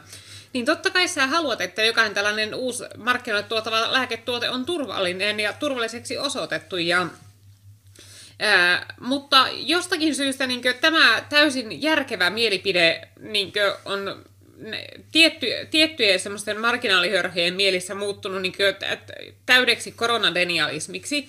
Ja samalla kaikki lääketeollisuuden synnit on anteeksi annettu. Eli esimerkiksi Pfizer, joka ei saanut testilupia niin länsimaihin niiden aivokalvon tulehduslääkkeelle, koska siinä on pitänyt käyttää lapsia ja ei ollut tarpeeksi alustavaa tutkimustietoa ja semmoista, niin ne meni Afrikkaan. Ne meni Nigeriaan ja siellä sitten tota, testas niin, hyväksi käyttivät paikallisten ymmärtämättömyyttä ja testasivat paikallisiin lapsiin aivokalvon tulehusepidemian aikaan sitä niiden kokeellista lääkettä. Sen seurauksena lapsia kuoli ja vammautui pysyvästi, ja Pfizer onneksi joutui sentään edes maksamaan niin aika massiivisesti, oliko se kymmenen vai peräti satojen miljoonien korvaukset näiden, näille uhreille ja niiden perheille siitä. Ja sitten Pfizer myöskin tuota, on vuosikymmenien ajan myynyt masennuslääkettä, josta ne on koko ajan tienneet, että se ei ole placeboa tehokkaampi masennuksen hoidossa, mutta joka aiheuttaa haitta, tar- täysin tarpeettomia haittavaikutuksia. Ja se oli vasta kun joskus 2006 joku eh, itsenäinen saksalainen niin kuin, tuota, alan tutkimusyksikkö alkoi perehtyä tähän repoksetiini-masennuslääkkeeseen, kun siitä oli herännyt jotakin kysymyksiä, että onko se oikeasti tehokas vai ei. Niin ne hoksas, että se tosiaan ei ole placeboa tehokkaampi, ja Pfizer oli itsekin havainnut sen jo niiden heti ensimmäisissä tutkimuksissa, mutta ne oli julkaisseet sitä tutkimustietoa valikoivasti, vääristelle sitä, ja sillä tavoin saaneen myyntiluvan masennuslääkkeelle, joka ei toimi. Ja siis niin kuin, kun puhutaan tuommoisesta niin etiikasta, että no okei, että ajaa, me ei saada testilupia länsimaihin, no mennäänpä Afrikkaan hyväksi käyttämään paikallisten tietämättömyyttä ja annetaan afrikkalaisille koke- lapsille kokeellista lääkettä, aiheutetaan siellä kuolemia ja eli-ikäisiä vammautumisia. No niin, okei, pitää maksaa muutamia kymmeniä miljoonia, mitäpä tuossa? Me ollaan miljardibisnes kumminkin pikkurahoja. Ja okei, no me ollaan tässä vuosikymmeniä ajan myyty masennuslääkettä, tuota, joka ei toimi. Ei, ehkä totta kai joku olisi nyt saattanut tehdä itsemurhan, kun niillä on määrätty lääkettä, joka ei toimikaan, mutta väliäkö tuolla pikkuvikoja. Niin joo. Ja niin, Sen... nämä firmat on saaneet nyt täyden synnin päästön. Sä et saa yhtäkkiä kritisoida näitä firmoja ollenkaan. Viime vuonna Pfizerin niin. tämä rokote, niin se oli Trumpin rokote, ja Suvakit vannu, että ne jotain sitä. Mm. niin se on vähän niin kuin vihreät ja ydinvoima, että me ei oteta, mutta nyt me otetaan. Niin, niin tämä, nämä kaksoistandardit on se, mihin pitäisi puuttua, ja tosiaan natsipassista puhuminen, niin se on ihan gay, kannattaa puhua mieluummin suvakki-totalitarismista tai tämmöisestä teknologiadystopiasta, että okei, sä et pääse tähän paikkaan, kun sun, sun tieto, tietokannassa puuttuu joku bitti, niin sä et pääse tähän paikkaan. Samaan aikaan nämä ihmiset sanoivat, että Realla ei voi kysyä passeja, koska tulee ruuhkaa ja ihmisoikeus, mutta sitten joku satanan baari. Jatkossa niin, myös kaupat, sä et pääse vittu kauppaan. Ja me nähdään tämä kaikki, me katsotaan muita EU-maita, niin me tiedetään jo etukäteen, tapahtuu. Niin nämä on ne asiat, joihin pitäisi, eikä puhua jostain vitu grafeenioksidista valomiekka kädessä. Sitten, sitten tuota, muutamille ihmisille tuli myös yllätyksenä se, että henkilö, joka saa positiivisen tuloksen, niin hän ei näe lääkäriä missään vaiheessa joka on tietenkin ihan ymmärrettävää, jos on 2000 positiivista päivässä, niin ei Suomessa riitä, riitä lääkärit tuota, ylipäätänsä tavallaan kasvatusta, eikä se ole mitään syytä. Ja moni niin kuin, ihminen, kun heillä on mar, niin kuin markkinoitu, että tämä on hirveän tappava, tämä on tosi vaarallinen, tämä on tosi just semmoinen, että pitäisi olla kiittää luojaansa, että jos ei jää mitään pitkäaikaisia vaivoja, niin sitten kun äh, sulta todetaan, että sulla ei vaikka kahteen päivään ollut oireita, ja se eristys päättyy, elämä jatkuu normaalisti, niin et sä missään vaiheessa tapaa lääkäriä. Ja perustelu on se, että se tauti leviää kaksi päivää ennen oireita, viisi päivää oireiden alkamisen jälkeen, ja sen jälkeen ihmisiä aletaan päästämään vapaalle, jos ei ole tuota täysin ilmiselviä oireita, koska todennäköisesti se niin kuin, taudin leviävyys on siinä vaiheessa jo niin huono, että se on niin kuin, turva-aika, mitä ihminen pidetään eristyksessä, koska 99 prosentilla niin se tauti ei enää leviä lainkaan sen jälkeen, kun se eristys päättyy. Eli ihmisillä on semmoinen ihmiset ei välttämättä hahmota sitä, että se tauti on loppujen lopuksi virusinfektiotauti, ja siihen suhtaudutaan samalla tavalla kuin muihin vastaaviin virusinfektioihin kaikkina aiempina vuosina. Et siinä vaiheessa, kun ö, sulla olo on ihan hyvä, niin sä voit jatkaa elämääsi ja tavata jälleen ihmisiä. Sä et enää levitä sitä. Niin, ikä, no. Ihmiset ikään, ikään, ikään kuin olettaa, että tämä olisi jotenkin aivan toinen, ja tähän pitää saada 12 eri varmistusta, ennen kuin sä voit palata jälleen ihmisten, ihmisten luo. Niin, no tosiaan viime vuonna, kun tämä homma alkoi, niin hän lähetti meille niitä videoita Kiinasta, jossa ihmiset pyörtyy kaduille. Niin, tois, no, ei, kun, no 2020 tammikuussa, niin oli nä, tai jo joulukuussa tuli näitä videoita. Sitten ne laittoi videoita Italian, mistä Lombardiasta tai mikä se paikka on, jossa ne ei pysty, vaikka oli alle 6 miljoonaa ruumista, ne ei ehtinyt polttaa niitä. Niin oliko se tauti oikeasti silloin alussa todella vakava ja nyt se on laimentunut vai oliko se alusta asti semmoinen, että tässä vaan nyt näytettiin tämmöisiä pelottavia videoita, jotta suvakit sais, tai normot ja suvakit sais alistumaan tälle äh, teknologiadystopialle. Niin tämä on mun mielestä tosi, olisi tosi mielenkiintoinen saada joku oikea vastaus tähän. Mutta tosiaan niin tämä, tämä on, sä katot seuralehteä, sä katot näitä, niin ne on, että denialistit levittää tämmöisiä. Ja se on totta, että sulla on paljon ihmisiä, jotka täysin avoimesti levittää avoimesti. No ei ne, miksi niitä pitäisi piilottaa. Mutta ne, ne selvästi uskoo kaikkeen, mitä ne näkee. Ja toisaalta ihmisille on koko ajan sanottu, että ainoastaan Yle kertoo faktoja. Ja se on tietysti feikki väite niin ne ihmiset, jotka tietää, että maahanmuutosta valehdellaan, niin sitten ne olettaa, että myös kaikesta muustakin valehdellaan, ja sekin on tavallaan totta, mutta ei, ei, ei tämä homma, ei tämä mene näin, että niin kuin, niin kuin nämä sanoo.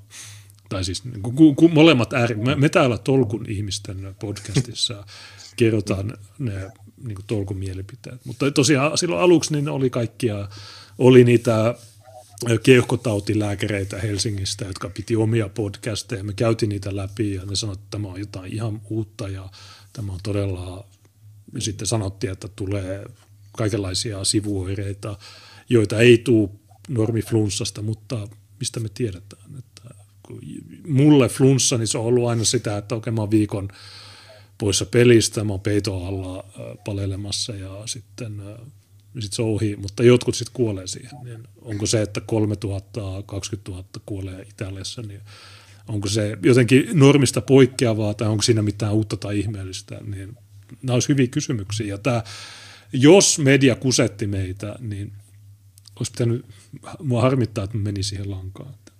Tämmöisenä sivumainintana, kun tosiaan mainitsin nuo firman joulujuhlat tuossa, niin tuota, oli siinäkin mielessä erittäin kivat joulujuhlat, että ensinnäkin saatiin tosi hyvät joululahjat. Mä tosiaan joutuin vähän taittamaan tätä, ettei firman nimi näy, mutta on tämmöinen firma kuin Perfect Finish, joka tuota, tarjoaa yritykselle semmoista palvelua, että tuota, voi te- tehdä semmoisia niin kaikille mieluisia joululahjoja. Eli otetaan verkko-osoite ja koodi. Meet sinne nettiosoitteeseen, syötät sen koodi ja siinä on sitten kaikkia erilaisia tuotteita. Siinä oli niin kuin, jotakin design-astioita, sitten kaikenlaisia retkeilyvarusteita, Bluetooth-kaiuttimia, mitä kaikkia se nyt olikaan, pihviveitsinsarjoja. Matkalaukkutägejä. Matkalaukkutägejä, niitäkin oli.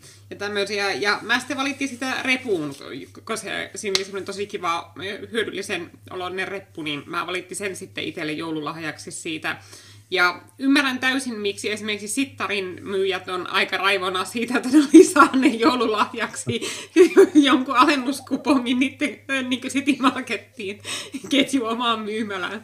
Eli ei edes niin mitään rahaa käteen tai lahjakorttia tai semmoista vaan alekoodin ketju omaan myymälään.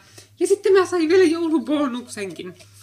Eli tuota, Poverin lahjakortti. Siis mä en yhtään osannut odottaa, että mulle mitään joulubonuksia vielä tulisi, kun mä oon ollut talossa vasta kaksi kuukautta. Niin siinä kohtaa, niitä alettiin jakamaan, niin totta kai ne taputia oli iloinen, kun kaveri, kaverit sai niitä bonuksia, kun on koko vuoden siellä paiskinen hommia ja sillä niin...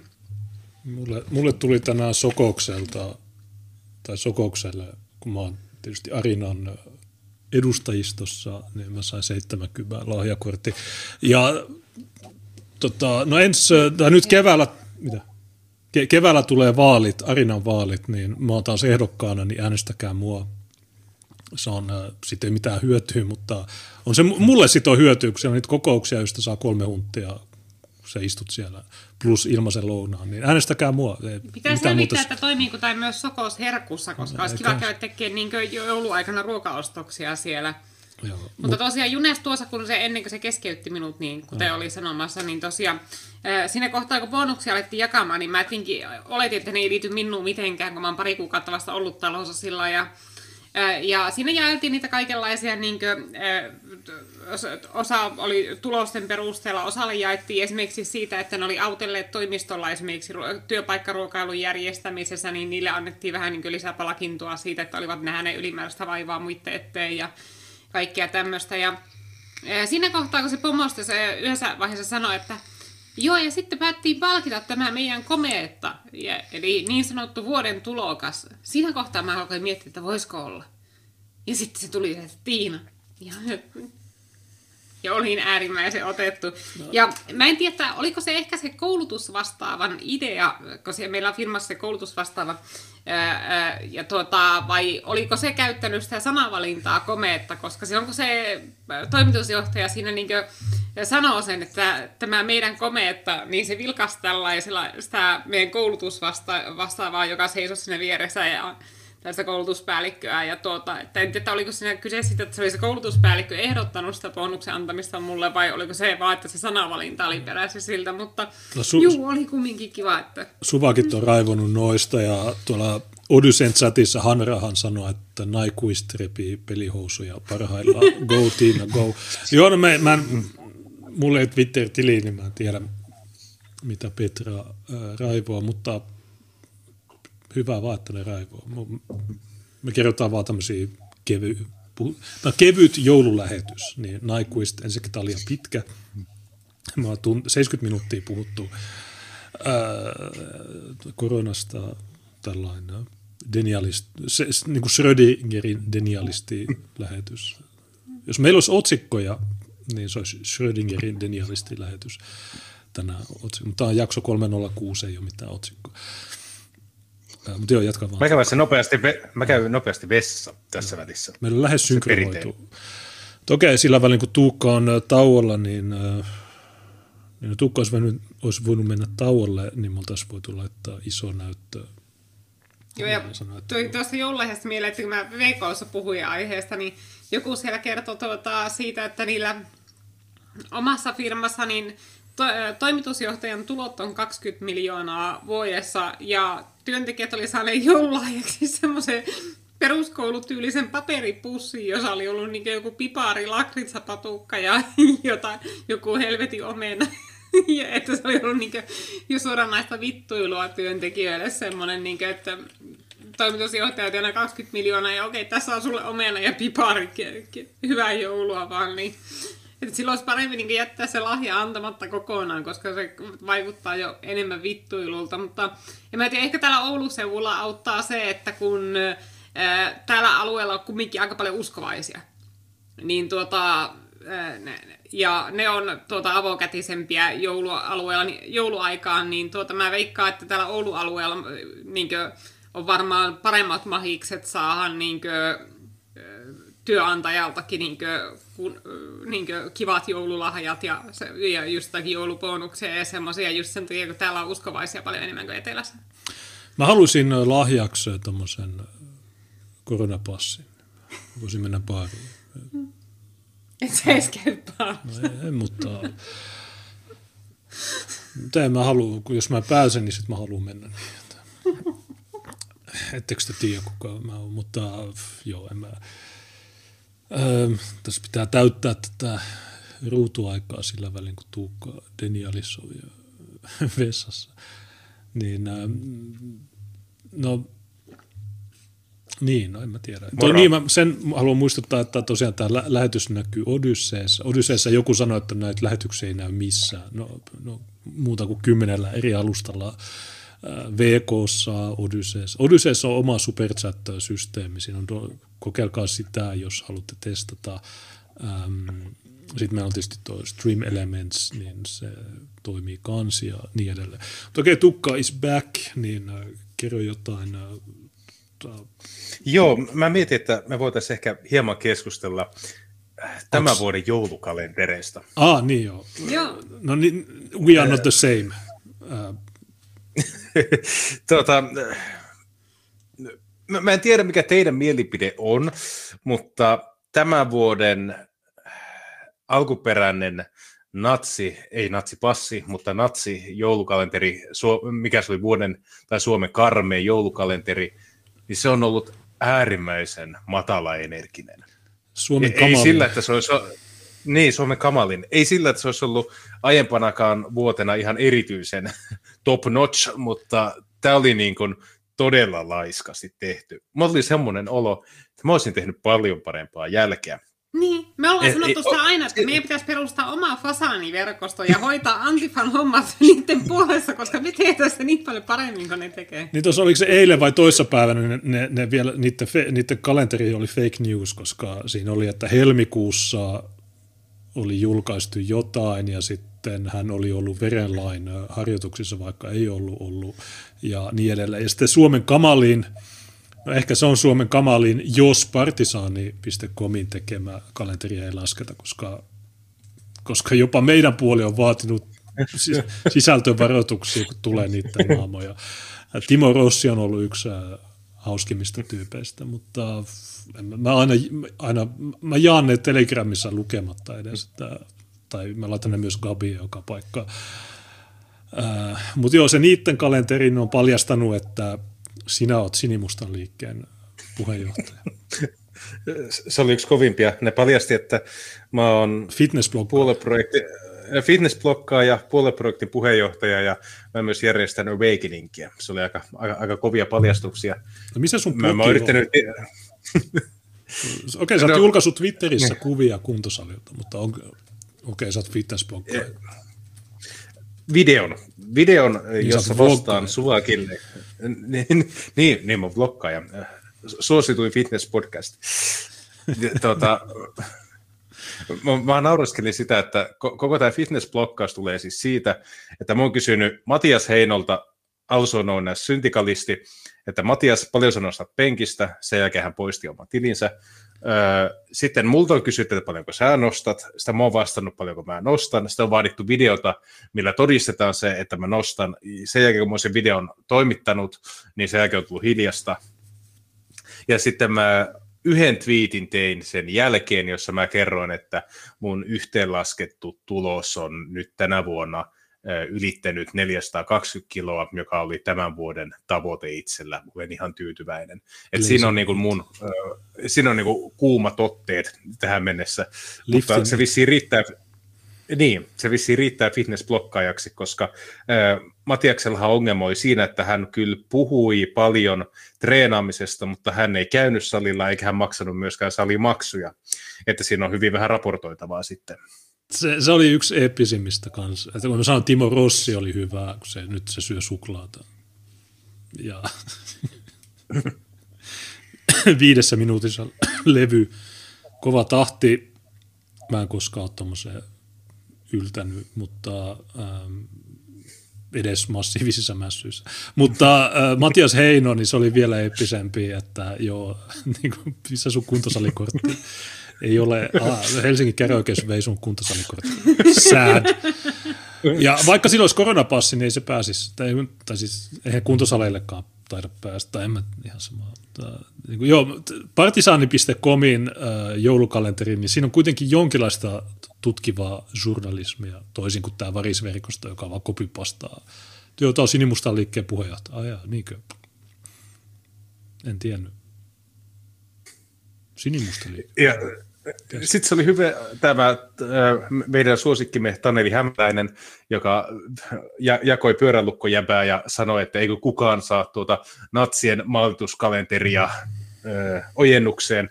Sitten mä sanoin, että no, että sä itse fanitat sitä teidän puolen kalenteria, että miksi sä itket. Ja sitten hän sanoi, että ai jaa, ai mikä kalenteri, ai mikä kalenteri. Mm. mä tämän, no, muun, muassa, muun muassa tämä, mistä sä oot itse tykännyt. Höö, joo, nyt sä jaoit sen kalenteri, höö, menipä lankaan. Vittu, superovela. super, superovela kaveri. Ja sitten hän lopulta sanoi, että se on ihan eri asia, koska natsikalenteri on faktapohjasta raportointia tärkeästä radikalisoitumiseen johtavista asioista, ja toinen on pelkkää maalittamista. Ja sitten mä sanoin, että no, tämä varisverkosto, eli taho, joka ylläpitää tätä kalenteria, niin se on muun muassa jakanut mun kavereiden kotiosoitteita. Että miksi se niille on itkenyt? Ai jaa, no ei ole, ei ole. Missä mukaan, missä mukaan? Me tämmöinen sitä artikkelia jaa. Kyllä sun pitäisi tietää sun oman kaverin Gurbanovin jaot, että siellä on tuota, ihan marraskuussa jaettu artikkeli, missä on, on niin kuin jaettu ihmisen kotiosoitteita ja kerrottu, että mistä päin kaupunkia se osoite löytyy. Ja se on ihan ok. Ja nämä, nämä ihmiset on niin, kuin, niin umpinaisia, niin umpimieliset, ne eivät edes tajua sitä, että miltä se näyttää ulkopuoliselle ihmiselle. Niin, ne luottaa ja siihen. Näkö... Sitten on ton näköisiä, niin kuin sä laitat tuossa. Niin, no, tämä on, tämä on musta niin kuin eeppinen kuva. Tämä on äh, niiden pikkujoulut, niin tuossa on vasemmalta oikealle äh, Taneli Hämäläinen, mm. Sami Leon Eerola, joku Sami Leon Eerola. Dimitri Gurbanov, ja sitten tuossa, ne ei päästänyt tota edes sohvalle, niin tämä on se kuntosali jäbä äh, Mattias, äh, mikäli, niin syntikal, hän on syntikalisti ja sitten äh, niin tämä, oli hauskaa, että tässä on tämä muija, joka sanoo, että Taneli on lonkeron kansikuva poika ja mä oon vaan tosi iloinen. Ja sitten niiden takana on tämä kuntosalijäbä, niin totaalisesti ignorattu tässä. Ähm, niin okei, äh, ja Taneli Hämäläinen on siis äh, Anna Kontulan eduskunta-avustaja ja jonkun toisen kommarin niin se viihtyy tämmöisessä seura- sitä pistetään koronalinkoon, noille ei maskeja, ää, niin ei, ei mulla nyt mitään vastaa, mutta mua huvittaa minkälaisia niin kuin, jota eduskunta-avustaja. No, niin. Ja sitten nämä vinkuu no, meille, niin. että te olette sitä, te olette tätä. No, okei, okay. hei, voiko teille ostaa joululahjaksi peilin? Ja, ei tarvitse mm. peiliä, te sukua. Se, niin, niistä luotettavista lähteistä ku, kuulin, että sen jälkeen kun Matias oli poistanut sen tota, oman Twitterinsä, niin tuo jättiläskokoinen nainen siinä keskellä, niin se oli niin kuin nostanut sen niin kuin jalasta ja niin kauan ravistellut sitä, että se äh, oli tämä syntikalisti luvannut, että kyllä mä perustan se uudestaan, mä perustan se uudestaan. Ja sitten se nyt on tehnyt uuden nousun, ja nyt siellä on äh, Matias palannut takaisin Twitteriin, mutta nyt ei ole enää niin tykitteleviä juttuja. Ja sä sanoit nainen, menee nais No varmaan, var, niin, varmaan se on nais. Toisaalta Sami Leon Eurola, eli toi rillijäbä, niin toi brasilialainen rillijäbä, niin Se oli tehnyt transfobiaa tänään. Kyllä. Pet, Petran Twitterissä, transfob, arkipäivän transfobian normalisointia, että naisilla ei voi olla erektiohäiriöitä. Wow, hei. Kun Panda Eriksson kuulee tästä, niin Joo, ja ideassa tuossa varma, se varmasti tulee jossakin vaiheessa. Sillä on niin paljon suvakkiseuraajia, että on aivan pommin varmaa, että joku siellä tarttuu tuohon. Että nyt sä kyllä niin pönkität transfobisia mielikuvia ja tota, heteronormatiivisuutta, että, että ei, ei, ei, kyllä naisellakin voi olla penisiä. Ihan varmasti se tulee sieltä. Mä lyön vaikka vetoa, että se tulee tämän illan aikana. Ja ehkä se karkotetaan Bolsonaron genialisti Brasiliaan. Mm. Sitten ei ole enää niin kiva. Ja, ja, ja tuommoiset niin kommentit on aika vaarallisia kuitenkin Samin suusta sanottuna, että, eh, että kenen kättä se enää bordellissa pitää, jos hän niin suututtaa aika merkittävän asiakaskunnan tai palvelun tarjoajakunnan. Mm, me voitaisiin laittaa Sami Diis lopputunneriksi. Joo. Se on Tuplahoon uusin biisi, se on aika hyvä. Se ei yhtä legendaarinen kuin Gettomasadis, mutta se on kuitenkin aika aika hyvä, niin ehkä se jos laittaisi loppuun. Niin... Mutta joo, jatka vaan. Niin, se kappalehan ymmärtääkseni, niin me ei tiedä, kenestä se kertoo, mutta se kertoo jostakin henkilöstä, joka on luotettavista lähteistä. Olen kuullut, että hän olisi maksanut 5000 euroa, jotta olisi voinut pitää kädestä maksullista naista. Mäkin olen kuullut tai lukenut luotettavista lähteistä, mutta mä en edelleenkään tiedä, että, niin kuin, mikä tämä läppä on, mutta ei se haittaa, mua, mua huvittaa se. Ehkä joku päivä tulee o- selvitys. Tulee faktan. Olen ollut myö- niin, mä olen ollut myös saunatilassa, jossa kuulin tämän luotettavan lähteen ihan niin kuin, tiedätkö, viereisiltä lauteilta. Eli kyllä voisi sanoa, että aika, aika niin kuin varmoista luotettavista lähteistä puhutaan tällä hetkellä. Ja saunahan on turvallinen tila. Kyllä. Öö, mitäs muuta no, meillä on? Jo, akselerationismi niin. olisi, olisi yksi aihe, joka mun mielestä olisi käsitteellisen okay. arvoinen. Kun Juu, mä, mä olen sitä lyhyesti, se, se on... kankaan päällä, niin kaksi viikkoa sitten, niin perjantaina su, tuli Supo ja Lounais-Suomen Polpo ja kaikki kertomaan, että nyt kankaan päässä on vangittu viisi henkilöä satakunnan keräoikeudessa. Mä julkaisin, julkaisin niiden nimet ja syntymäajat ja kaikki. Ja sitten sen, siinä pelkästään siinä tiedostustilaisuudessa niin toimittaja oli mieletön someraivo. Mä en tiedä, katoitko sä itse sitä tiedostustilaisuutta, mutta siinä julkaistiin Katoin. niitä kuvia.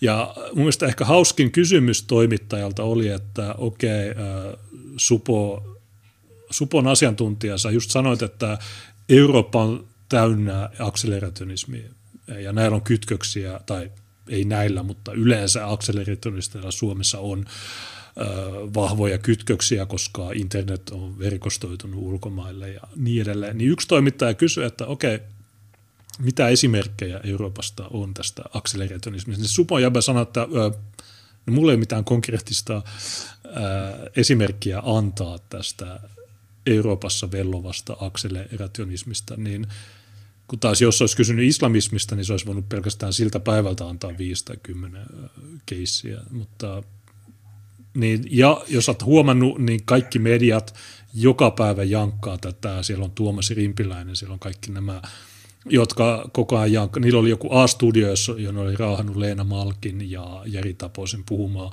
akselerationismista. Mä en ole siitä, sitä katsonut. Ne on eilen, koko, niin kuin, koko, se on uusi MK Ultra-sana, jota ne nyt ohjelmoi näille NPCille. Siis äh, tähän niin kuin oon justiinsa olin niin. tarttumassa. Eli niin kuin, media keksi aina yhden sanan kerrallaan. Jos oli aiemmin, se oli jihadismi, joka liittyy ISISiin, eli puhuttiin käytännössä vain muslimiterrorismista, musuriehumisesta. Mutta sille piti löytää hieno sana. Sille piti, piti löytää semmoinen kliininen sana, että joku asiantuntija, joku oma elämänsä Jussi Jalonen voisi tulla ja kertoa, mitä se tarkoittaa.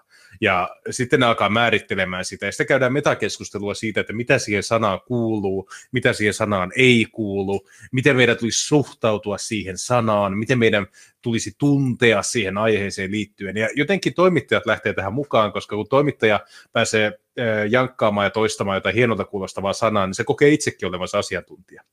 Olet varmaan huomannut tämän, että tehdään tosi yksinkertaista asioista ja yritetään tehdä tosi monimutkaisia. Ja tämä niin kuin akselerationismi, tosi huonosti kääntyvä sana, voidaan sanoa kiihdyttäjät tai kiihdyttämisoppi, niin nyt tämä on niin kuin uusi sana ja tätä sitten toistellaan ja tehdään pitkiä ketjuja, että hei, ohessa on 45 tweetin ketju, jossa avaan, mitä tähän koulukuntaan kuuluu ja össön sössön ja niin edelleen. Okei, tota, se on mulle niin kuin alakulttuurina tuttu. Mä en tuntenut yhtäkään niistä tyypeistä, joita pidätettiin, eikä tuntenut kukaan muukaan, mitä mä yritin kysellä. Mutta sitten nämä niiden teokset, mitä joissakin ketjuissa tuotiin esiin. Alkuun kukaan ei osannut sanoa, että, mitä, että kuka on niin kuin pääideologi sille porukalle. No se on James Masonin Siege on varmaan semmoinen eniten meemitetty kirja siihen, niin kuin, joka liittyy tähän kiihdyttämisoppiin. Sitten on myös Tommasi, on toinen, joka oli tämän James Masonin, eli Siegen kirjoittajan poliittinen esikuva, joka oli Amerikan natsipuolueen aktiivi George Rockwellin kuoleman jälkeen. Hän kuoli muistaakseni 76, tämä Tommasi. Ja sitten siinä on muutamia muita sitten kirjoittajia, jotka on tuonut omia teoksia, joita on integroitu mukaan siihen alakulttuuriin. Ja sitten kaikista mielenkiintoisimpia sivujuonteita on se, että sen Siegen ohelle niin kun syntyi tämmöinen Atomwaffen niminen organisaatio, ja sillä on eri nimityksiä. Se on, jos mennään Britteihin, se oli muistaakseni Sonnen Creek division, ja sitten jos mentiin Baltiaan, niin se oli Foyer Creek, ja sitä taisi johtaa 13-vuotias äijä tuota, äitinsä kellarista, sitä tuota, Viron, Viron lafkaa ja niin edelleen. Et se on pitkälti netissä syntynyt alakulttuuri. Ja alun perin se Atomwaffen oli ymmärtääkseni ihan tämmöinen kansallissosialistinen miliisi, joka, jos oli nuoria asestautuneita poikia, jotka har- harrasti itsepuolustuslajeja ja terveellisiä elämäntapoja sun muita. Ja alkuun vaikutti siltä, että okei, vähän rankka porukka, ainakin niin kuin maineeltaan ja ulosanniltaan, mutta ihan terveitä juttuja monilta osin. Ja sitten siihen alkoi tulla näitä tosi epämääräisiä kavereita mukaan. Yksi näistä oli tämä FBIn rahoittama myyrä, joka oli niin kuin lapsipornosta tuomittu satanisti. Sä oot varmaan tämän Erik Strikerin mahtavan artikkelin lukenut Joo. asiaan liittyen. Joo, ja tämä kaveri oli sitten tämän amerikkalaisen verentemppelin, joka on Order of Nine Angelsin, äh, Anglesin tämmöinen tuota, äh, amerikkalainen versio tai spin-offi.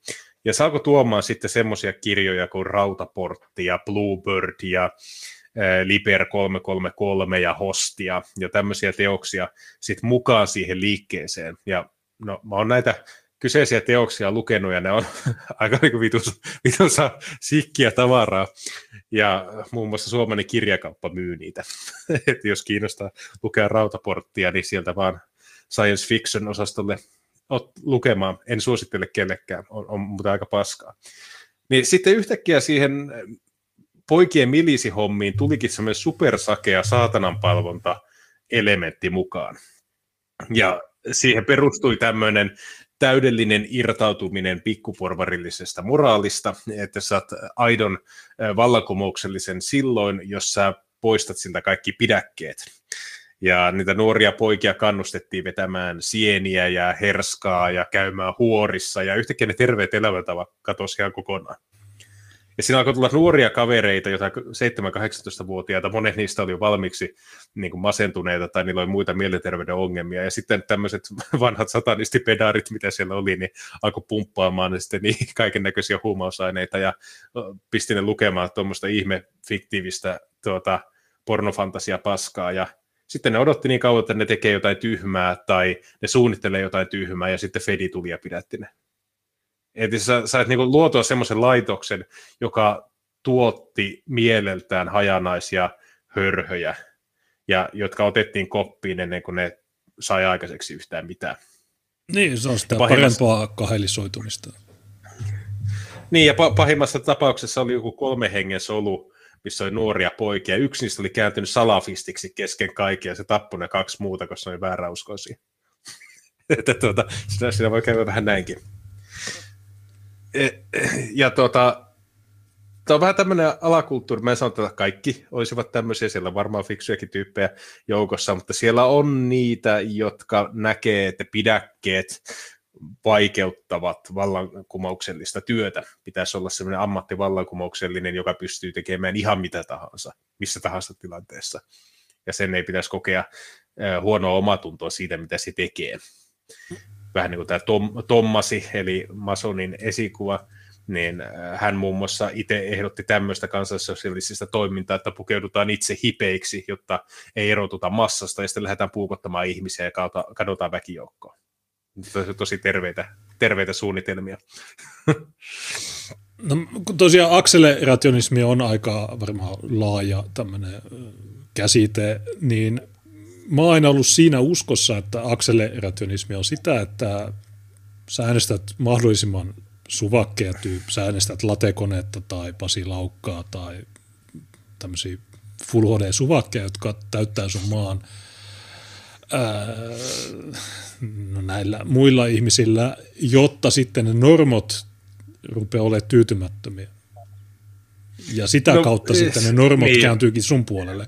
Niin se oli mun käsitys akselerationismista, mutta nyt kun Supo ja Tuomas Rimpiläinen ja kaikki muut laatujournalistit on kertonut, niin se onkin sitä, että ää, sä sekoilet kankaan pään grillikioskilla, niin okei. Okay. Ja sitten oli myös tehty juttu, jossa Ruotsissa jotkut tyypit oli polttanut jonkun minkkitarhan, niin sekin on kuulemma akseleraatio. Minun aikana, eli viime vuonna, niin akselerationismi oli sitä, että jos äänestät Joe Bidenia, että okei, läpäällä, kännissä ja läpäällä sä äänestät mahdollisimman huonoa ehdokasta, jotta tämä systeemi romahtaisi tai ei romahtaisi, vaan että niin. tulisi semmoinen yleinen tyytymättömyys myös normoille.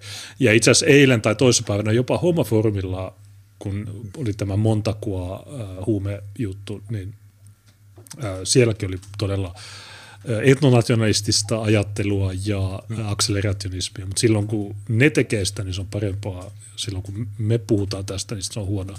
Mutta tosiaan, äh, niin. niin no okei, okay, mitä akselerationismi... No, niin Kerro vähän niin, no, m- m- niin, oli just sanomassa, että äh, voisi melkein todeta, että on kaksi eri koulukuntaa äh, amerikkalaisessa kansallisosiaalisessa liikkeessä. Äh, toinen oli tämmöinen niin kuin massaliikkeen koulukunta, massaliikkeen doktriini, ja toinen oli tämmöinen yksinäisten susien doktriini. Ja George Rockwell, jota mä olen itse monta kertaa siterannut näissäkin jaksoissa, niin hän oli henkeä ja veren massaliikkeen kannattaja. Ja kaikki, mitä hän teki, niin tähtäisi massaliikkeen luontiin. Hän halusi perustaa puolueen, hän halusi saada mahdollisimman monen ihmisen toimimaan omalla nimellä ja naamalla. Hän halusi, että mahdollisimman moni hänen ö, liikkeen jäsenistä antaa haastatteluja, ö, mahdollisimman moni liikkeen jäsenistä toimii vähän niin kuin partiopoika johtaja. Ja suunnitelma oli se, että ajan saatossa niin saadaan luotua iso niin kuin massaliike, ja se massaliike on se, joka ajaa yhteiskunnalliseen muutokseen. Ja sitten oli näitä tyyppejä, en sano, että Rockwell olisi ollut ö, profeetta ja hän olisi ollut kaikissa täysin oikeassa, mutta se oli hänen taktiikkansa. Ja sitten kun Rockwell murhattiin, niin hänen työnjatkajat alkoi tappelemaan siitä, että miten edetään. Että vetääkö edelleen puvu päällä, koitetaan luoda jotain massaliikettä vai lähdetäänkö tämmöiseen niin kuin urbaanisodan käyntiin, että hyväksytään suoriltaan se, että me ei voida ikinä luoda massaliikettä, me ei voida ikinä vaikuttaa demokraattisesti, ei ole mitään rauhaomaista keinoa, miten voidaan saada meidän haluamat yhteiskunnalliset uudistukset läpi, niin eikö silloin ihan sama skipata se rauhaomainen vaihe ja siirtyä suoraan tämmöinen, että sekoitellaan lannoitteita ja tehdään kaikkea muuta jäynää. Ja näitä sitten tyyppejä oli jonkin verran ja oli eri järjestöjä, jotka tätä myös harjoittivat. Jos olet Orderista joskus kuullut, niin Orderhan yritti elää käytännössä niin kuin Turnerin päiväkirjoja todeksi. No ei, en, tai on se jotenkin, mutta en mä kauheasti perehtynyt tuohon. Joo, 84 perustettu, ja siis David Lane, eli tämän 14 sanaa jävä, niin hän oli Orderin, Orderin jäsen.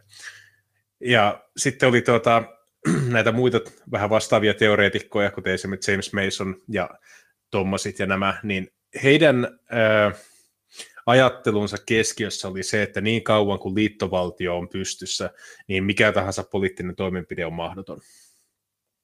Eli niin kauan kuin liittovaltio on pystyssä, niin se ei tule ikinä saamaan kansallissosiaalisesta uudistusta tai ää, liikettä muutosvoimaa aikaiseksi. Eli kaikki, mikä nakertaa tai edesauttaa liittovaltion tuhoa, niin edesauttaa kansallismielistä liikettä.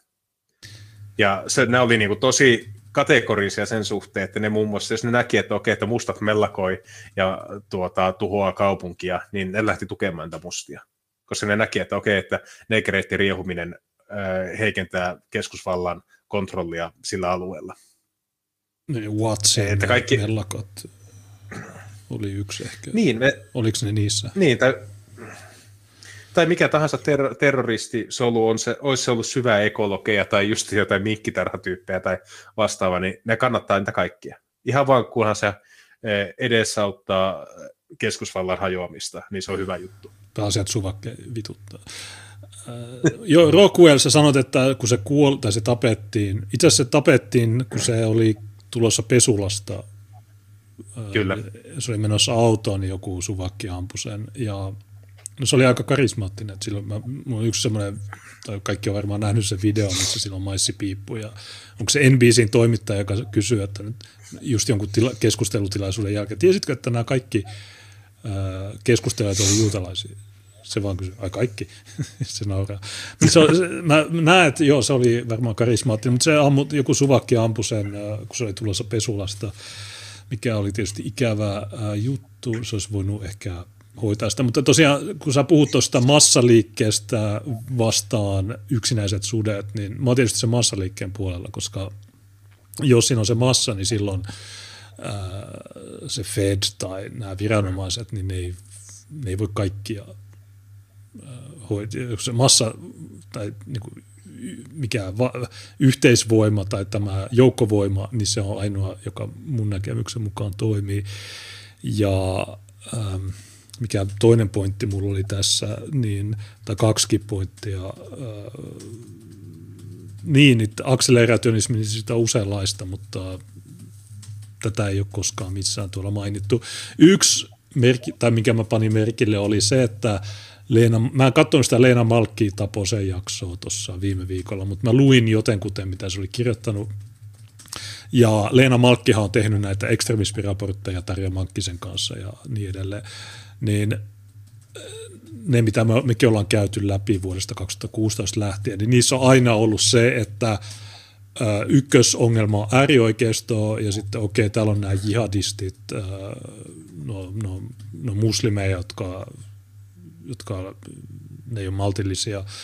Sitten sulla on äärivasemmisto, no se on pelkkä idea, sitä ei lasketa. Ja sitten sulla on nämä vaihtoehtoiset radikaaliliikkeet, ja niitä on aina kuvailtu niissä raporteissa niin puoliksi ekofasisteina, eli ne vastustaa ydinvoimaa, tai sitten ne tekee just tämmöisiä juttuja, mutta sekin oli sillä, se, se oli vain yksi rivi siellä, tai muutama rivi, että okei, nämä, mutta nämä, nämä ei ole mikään ongelma. Mutta nyt, kun Kankaanpää tuli, ja tuli tämä Ruotsin minkkitarha, ja tuli nämä, niin nyt sitten – ää, nämä ekofasistitkin nyt, ne on tosi paha juttu, että ne tekee akseleritonismia ja tämä ei ole hyvä.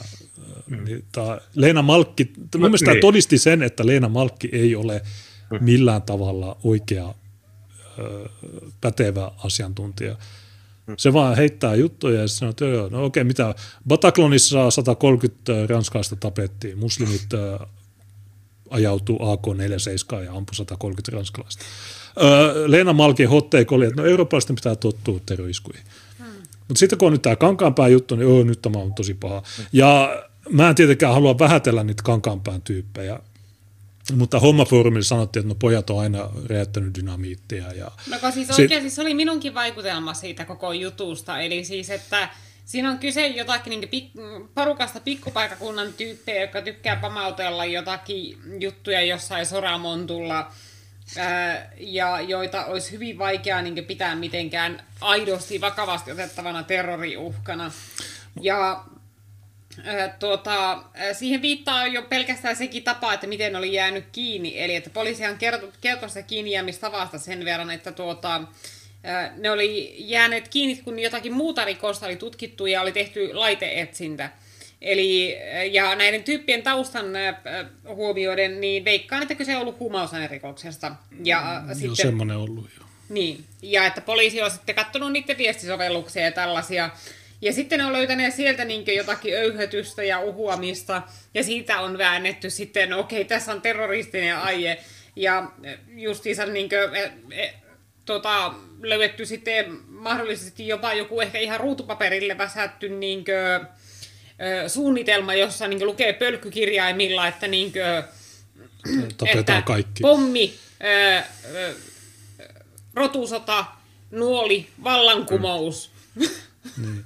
No myös... niin, on se niiden suuri... Siis kun oikeasti niin kuin, mä en oikeasti vaan pysty uskomaan, että se porukka heidän taustansa huomioiden ö, olisi mitenkään vakavasti otettava uhka. Ja e, en usko, että poliisikaan aidosti niitä sellaisena pitää, hmm. koska siis ne tyypit oli jo pari vuotta aikaisemmin niin ollut ampuma ja räjähderikoksista käräjillä. Sama porukka. Ja tuota... se, oli sama, se oli sama rikos. Niin, se ne vangittiin rikos. tammikuun 3. 2020. Hmm. Ja sitten tämän jälkeen niin sinne on jalkautunut erilaisia toimittajia. Jari Leino teki ensimmäisen jutun kankaan päästään, mutta se oli itsenäisyyspäivä viikonloppuna, niin siellä oli vaan, että kauppa on kiinni.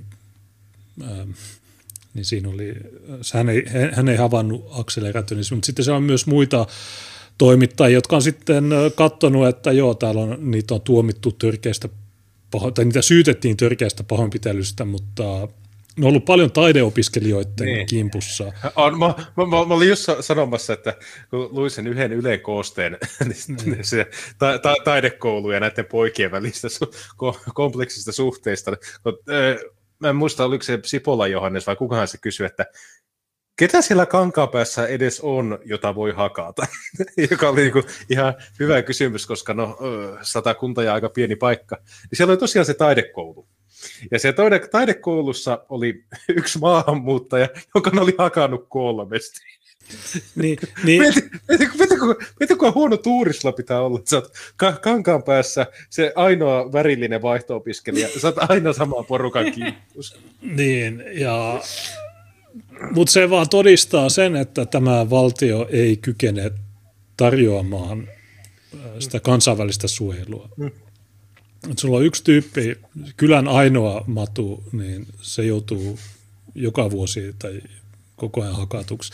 Niin Suvakit itse on luonut tämän järjestelmän, jossa sä teet rikoksen, sä et joudu vankilaan. Niin kuin ja sitten nämä vinkuu koko ajan kaikestaan. Niin okei, jos tämä porukka, joka hakkaa ihmisiä ja potkii niitä päähän, niin jos laitetaan vankilaan, niin mikä on se suvakit, käykö tämä teille vai on, riittääkö teille se, että tälle porukalle annetaan A4, jossa lukee, että ehdollinen tuomio. Äh, niin kuin, tiedä, jos niin kuin, oikeasti tyypit on tuolla ei tee muuta kuin hakkaa ihmisiä, niin hmm, minun aikana oli semmoinen juttu kuin vankila, että jos sä, niin kuin, en mä tiedä, oliko niitä provosoitu, mutta jos mä niin kuin, tällainen supergeisti sanon, niin mun mielestä okei, okay, ei niiden ihmisten kimppuun tarvitse hyökätä. Tai ei toi akseleroi mitään. Ei toi ole akseleroi, niin. te väärin sen. Mutta sitten tuota, jos palataan tuohon niin kuin itse keissiin, siellähän oli mitä 30 kiloa lannotetta ja sitten siellä oli tuota, laittomia aseita ja suu muita. En mä epäile, etteikö ne olisi voinut saada pahaa aikaiseksi. Mutta se on vaan sinänsä mielenkiintoinen, että kun Suomessakin tämmöiset radikaalikansallismieliset on hyvin pienet ja siitä huolimatta näitä kavereita ei tunnistanut kukaan ne ei ole osallistunut mielenosoituksiin, niin. ne, ei ole hake, ne ei ole hakenut mihinkään järjestöön ikinä jäseneksi, ne ei ole samoilla keskustelualustoilla niin kuin ihmisten kanssa, että ne on ollut tosi voimakkaasti sen oman klikkinsä kanssa. Ja mun nähdäkseni, jos puhutaan ihan laajemmin strategiasta, ei puhuta nyt pelkästään kankaan päästä, niin tuo on mun mielestä hyvin tehoton taktiikka, että saatat 5-6 kappaletta yhteiskunnallisesti hyvin kiinnostuneita nuoria kavereita, ja sitten ne pistät ne tykittelemään keskenään, ja sitten poliisi tulee lopulta ja pidättää teidät. Ja se on aika usein tuommoisten niin solujen, mitä Jenkeissäkin on, niin se tarina menee niin, että siellä on nuoria kavereita, osa opiskelee yliopistossa, ihan teräviä lukeneita tyyppejä. Sitten lähtee tuommoiseen niin radikaaliin solumuodostukseen niin kuin tielle, ja sitten joku siitä porukasta on Fedi, joka kiihottaa ne tekemään jotain typerää. Ja tässä siinä vaiheessa, kun rikosoikeudellinen vastuu alkaa, niin ne käyvät siivoamassa. Että ihan suurin osa jenkkien näistä pidätetyistä terroristeista, niin tee ikinä yhtään iskua. Ei ne ehdi tehdä sitä, kun ne on ajautunut just tuommoisiin kallomaski porukoihin, josta varmaan puolet on Fediä. Se ihan sama homma oli aikoina Jenkeissä, kun ö, ö, ihmistä alkoi vastustamaan segregaation purkua 60-luvulla. Ja silloin klaaniin alkoi virtaamaan uusia ihmisiä. Ja, ja ajateltiin, että okei, että ei millään äänestämisellä tai ei millään niin kuin vaalikampanjalla ei, ei voida estää integraatiota. Mutta jos lähdetään tämmöiseen klaanin tielle, niin sitten pystyy. Ja sitten siellä oli niitä kavereita, jotka hakeutuivat klaaniin, ja liittovaltion poliiseja, joita oli varmaan puolet klaanin jäsenistä, ne yritti lietsoa kaikkia uusia kavereita tekemään pommiiskuja, ja sitten ne pidätettiin siinä aamuna, kun se pommi olisi räjähtää. Niin, ja myös että, liittovaltio pakotti ne menemään niihin kouluihin. Niin, että George Wallacinkin aikana Alabamassa, niin yksi syy sille, että miksi liittovaltio ei missään vaiheessa lähettänyt laskuarjojääkäreitä tai Fedin edustajia klaania vastaan oli se, että siellä oli niin paljon niiden omia miehiä. Hmm. Että ne käytti sitä klaania äh, keinona saada kaikki tämmöiset ete- syvän etelän radikaalit toimijat pidätettyä. Että se oli niille sellainen mahtava kärpäspaperitaktiikka.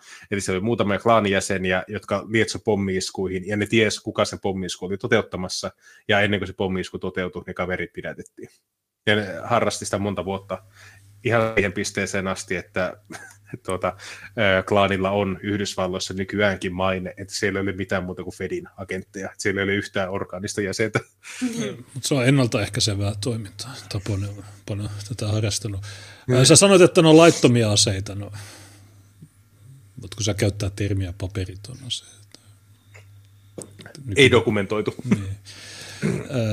No mitäs muuta tuohon Kankaanpään juttuun? Niin no, huva, huvittaa, että nämä suvakit raivo ja pyörälukkohan raivos tästä, että nyt, nyt on pakko mennä itsenäisyyspäivä kulkueeseen. Koska Kankaanpäässä on viisi tyyppiä, mihin pitää mennä itsenäisyyspäivä juttuun. Niin pitää järjestää koronaliikko. Se oli aika epäonnistunut se niiden. Niin, mutta mä en edes kysynyt tästä, että kun me, mehän ollaan puhuttu itsenäisyyspäivän jälkeen, niin mitäs miten se sun mielestä meni, että se no, herää Suomi, niin se oli, tai Suomi herää, niin se oli aika onnistunut. Oli siinä ihan... Oli minun kol- mielestä hyvin onnistunut hyvin organisoitu. Noin 300 ihmistä varmaan kuuntelemassa, ehkä enemmänkin, ja sitten siinä soihtukulkuessa, en tiedä, tuhat. Se ei, ei ollut niin paljon. Et jos, jos puhutaan ihan niin kuin luvuista, mitä niin kuin omat henkilöt on ollut laskemassa, niin Suomi herää kulkuessa oli joku 220 ihmistä, joka oli aika pitkälti se arvio, mikä mulla itsellä oli, että varmaan parisataa tyyppiä. Mutta se, mikä oli sääli, oli soihtukulkue, että jos sen ole ihan väärässä, niin soihtuja meni 500 kappaletta. Vähän vajaa. Ja sitten se aina tulee tämä tarina, että no silloin miljoona, 6 miljoonaa tyyppiä, joilla ei ollut soihtua. No ei, ei ollut niin paljon. No mulle ei ollut soihtua. Se, niin, niin, että kyllä se va- varmaan jäi ehkä viien kuuden saa väliin. Joo, mutta oli kyllä niin määrä. minun mielestä tosi huonosti markkinoitu se tapahtuma, siis sillä lailla, että oli. Niin kuin, äh, huomasin niin siinä ihan vielä itsenäisyyspäivän allakin, niin kuin, että monet ei edes tienneet, että se järjestetään tänä vuonna, niin ehkä niin siihen markkinointiin kannattaisi vähän panostaa. Ja, jos katsoo sillä niin ei se nykypäivänä riitä, että sulla on joku Facebook-sivu, jossa sä niin kerran vuodessa ilmoitat, että onko tänä vuonna sitä ää, tuota, kulkuetta ja joku 612.fi, jossa julkaistaan se tiedote asiasta kerran vuodessa.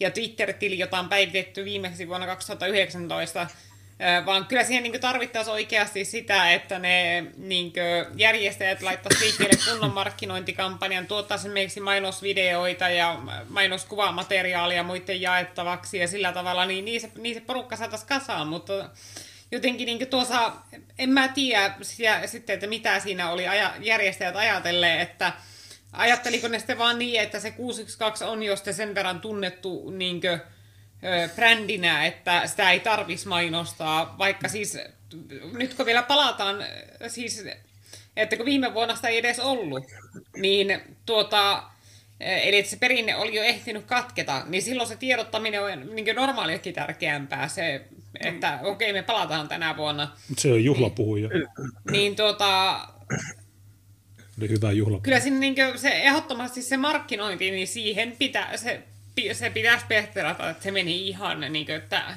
rimaalta. No se, se, no se on ollut aina sitä, että eihän 6.12, niin se on yleensä viimeinen kulkuja, joka ilmoittaa, kuka niillä on puhujana.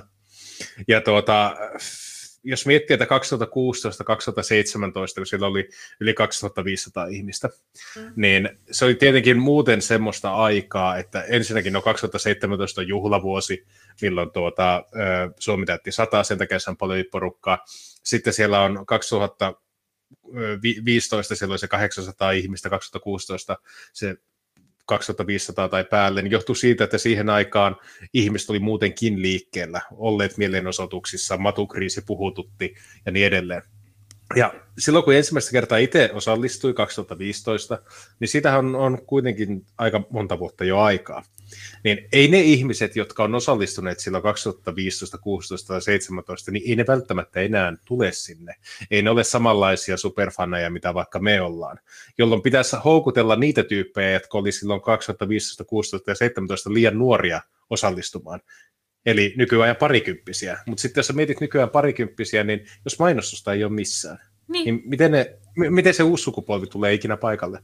Se, että kak... nythän, lu, niin, luotetaan vaan siihen, että ne, jotka on tullut aiemminkin, niin tulee nytkin. Mutta sitten kun se vanha karti jää tulematta ja yhtään uutta porukkaa ei ole houkuteltu missään vaiheessa, niin sitten se jää vähän tuommoiseksi mm. vaillinaiseksi lopputulos. Mä luulen, että 2017 oli enemmän ihmisiä, koska mä joudun putkaan niskoittelusta, niin ne ei voinut katsoa skriimiä, niin niitä oli pakko tulla.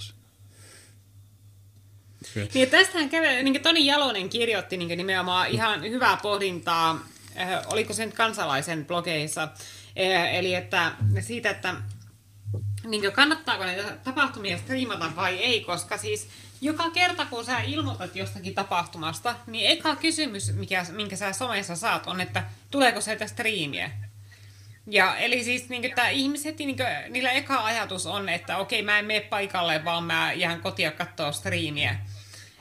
Ja se on tosiaan vähän semmoinen kaksiteräinen miekka just se striimaus, että se toisaalta tuo hyvin näkyvyyttä, mutta toisaalta se nimenomaan myöskin laiskistaa ihmiset, koska ne tietää, että niinkö, niitä ei tarvitse mennä paikalle nähdäkseen, mitä siellä tapahtuu.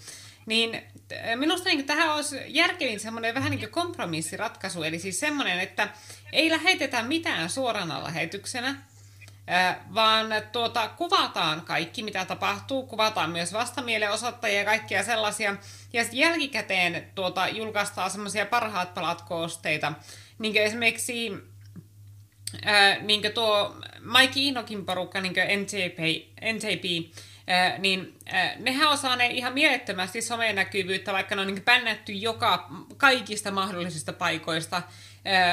näillä Vokesa-miekkareillaan, kun siellä Vokesassa tapahtui se valkoihosastainen viharikos, niin se joukkomurha, missä se musta BLM-aktiivi ajo autolla väkijoukkoon ja tappoi useita valkoisia lapsia ja aikuisia. Joo, kyllä. Ja, ja tuota, tämä Inokin porukka on ollut siellä osoittamassa mieltä ja tuota, ne on tuota, ja ne just semmoiset niin tehokkaat, lyhyet videot, videoklipit näistä miekkareista on levinneet somessa ihan kulovalkealla lailla. Ja sama juttu on Patriot Frontilla. Eli että nehän ei myöskään yleensä striimaa mitään, vaan tuota, ne tekee sen tempauksensa, sitten ne jälkikäteen julkaisee siitä niin kuin, äh, sitten semmoisia hyvin editoituja, ammattimaisen näköisiä tuota, videoita, niin en mä tiedä, ehkä se olisi se ratkaisu tähän, että niin nimenomaan ei striimata mitään, että okei, että jos sä haluat nähdä sen koko show, niin sun pitää tulla paikalle, mutta jotta me saataisiin sitä markkinointia kumminkin sille asialle, eikä menetetä sitä niin netin tarjo- ja videomateriaalin tarjoavaa näkyvyyttä, niin julkaistaisiin kumminkin just sellaisia niin parhaat palat klippejä, jotka niin, sitten houkuttelee mä, ihmisiä mä just, tulemaan sinne. Mä, mä just laitoin tuota, chatin kommentteihin tuon kansalaisen tekemän itsenäisyyspäivän koosteen, joka on 13 minuuttia pitkä. Ja mun mielestä juuri tuommoisia koostevideoita pitäisi julkaista jälkikäteen tapahtumista. Ja ihan justiinsa, kuten sanoit, niin se ensimmäinen kysymys, onko striimiä, niin ei se näkyvyyskään sinänsä ole välttämättä sen kaltaista näkyvyyttä, joka näkyisi liikettä hyödyntävänä tapana, koska ne on niitä ihmisiä, jotka on katsonut kaikki muut vastaavat screamit jo aiemmin. Se ei tavoita uutta yleisöä missään vaiheessa.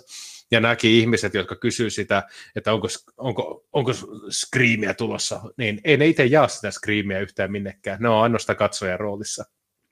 Joo, ja täällä STTV sanoo, että Tiina, ideana on hyvä, mutta koita saada kaikki oman elämänsä tubettajat suostumaan tuohon. Samat kymmenen tyyppiä tulee varmasti striimaamaan, jos kiellät saat vihavan riidan aikaiseksi. Se on totta. Niin, no, eihän sitä julkisella paikalla kuvaamista sinänsä voi kieltää, mutta tuota, sitä voi tehdä harvinaisen selväksi, että tuota, sinä et silloin noudata, jos sä alat striimaamaan, niin sä et silloin noudata tuota, tilaisuuden järjestäjien toiveita ja että sä oot paskapää silloin. No Suvakit aina kieltää kaiken. Niin. Ää, niin mä veikkaan, että, että aika monilla jo se niin vie sen motivaation siihen striimaamiseen. Ja vaikka sieltä niin kuin, sitten joku, niin joku yksi tai kaksi niin heikkolaatusta striimiä tuliskin, niin tuota, ei se kumminkaan ole sama asia kuin se, että, että, että kaikki striimataan korkealaatuisena niin koko, niin järjestäjien toimesta. Että kun useinhan ne tuota, ni, niiden oma elämänsä tubettajien striimit on aika heikkolaatuisia, että niissä on aika paljon sitä, että ne kerääntyy niin yhteen kasaan, ne kuvaa toisiaan ja juttelee keskenään. Ne kaikki kuvaa samoja juttuja sen sijaan, että ne hajaantus niin kuin, sillä, että yksi kuvaa vaikka puhujia, yksi kuvaa yleisöä ja jututtaa niitä, yksi kuvaa vasta mielenosoittajia sillä, että ne ei ole mitenkään hirveän laadukkaita yleensä ne striimit niillä. Me keskityttiin niihin vasta Niin tuota... Me kävi haastattelemaan. Mm, niin se tuota, kyllä, kyllä mä uskon, että se niin kuin, sillä kumminkin aika iso vaikutus olisi, että, että kun ne su, hyväkäytöksisimmät kumminkin ainakin niin tottelisivat sitä ohjetta ja sitten ne, jotka ei tottele, niin ne nyt saisi sitten kärsiä ne sosiaaliset seuraukset, mitä sitä tulee, että sä menet perseilemään muiden kansallismielisten järjestämässä tapahtumassa. Ö, eli että ni, niille ei varmasti sitten kutsuja heruun niin mihinkään kansallismielisten yhteisiin mm. juttuihin. No. Ö, ja tosiaan no. se, että ne striimituotannot, mitä ne tekee, niin ne nyt ei mitään hirveän korkealaatuisia yleensä ole. Niin. Mutta ne on kuitenkin yleisiä kokouksia, jo, joihin kokoontumislainkin mukaan jokaisella on oikeus osallistua, joten mun, ja niin kuin ton, mä ymmärrän ton Jalosen pointin siinä jutussa, mutta mä en usko, että se vähentää oikeasti, koska sitä niin kuin, osallistujamäärää. Koska jos Kyllä ne, mä uskon, että se vähentää. No muissa on enempi se kylmä sää, kun jotenkin mielestä oli kylmä nyt itsenäisyyspäivä, on se totta, että oli kylmin itsenäisyyspäivä seitsemän vuotta, 200 vuotta Helsingissä. No itse asiassa ei, koska 87 oli 35 astetta pakkasta, mutta kuitenkin se, se ei ollut niin kylmä kuitenkaan. Mutta ne ihmiset, jotka ei tuu, niin ei ne tuu ja katsoako ne sitä vai ei. Niin. Mutta tämä on tämmöinen, että tästä tämä on mielipiteitä jakava juttu. Me keskityttiin näihin vastamielenosoittajiin. Mä en tiedä, katoiko niitä, niitä haastatteluja. Joo, ja Juneksen performanssia herätti paljon keskustelua, ja siellä tuli kritiikkiä myöskin kannattajilta jonkun verran, että Junes käyttäytyi asiattomasti, mutta niin ihmisiltä meni selvästi ohi se, että kyseessä oli nimenomaan semmoinen tarkoituksellinen performanssi, eli se, että Junes on kaikkina aikaisempina vuosina käyttäytynyt kiltisti. Se on tehnyt kaiken, mitä käsketään, ja silti poliisi on koko ajan kärkkynyt tilaisuutta putka- päästä putkattamaan se. Mm.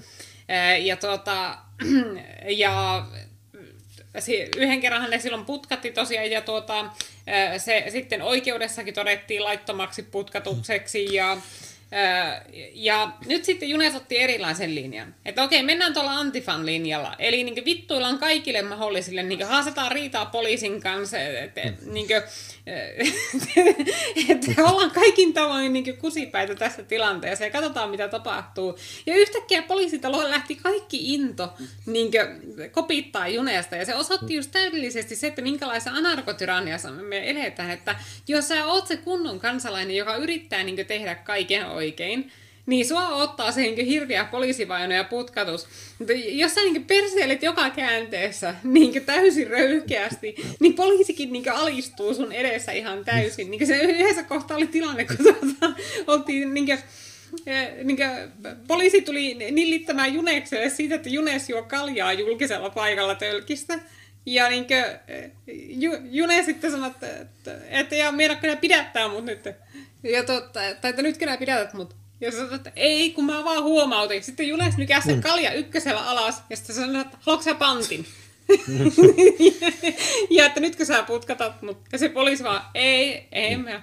Ja Joo, ja sitä ennen oli se antifa-paikka. ja siis, että, niin kuin, että, että, tuossa tilanteessa ne ei putkata Junesta, mutta kun Junes vaan kävelee kadulla ja yrittää noudattaa kaikkia poliisin käskyjä, niin ne putkattaa. Ja sitä ennen me käytiin, kun me, kun me tultiin Töölön torille, niin oli Runebergin katu, niin me törmättiin siellä vahingossa antifa-porukkaan, niin me menin, kyllä, okei, okay, missä voi ostaa TF-makkolevyjä ja poliisit vaan sanoi, että ei Töölön tori on tuolla, mä sanoin, missä.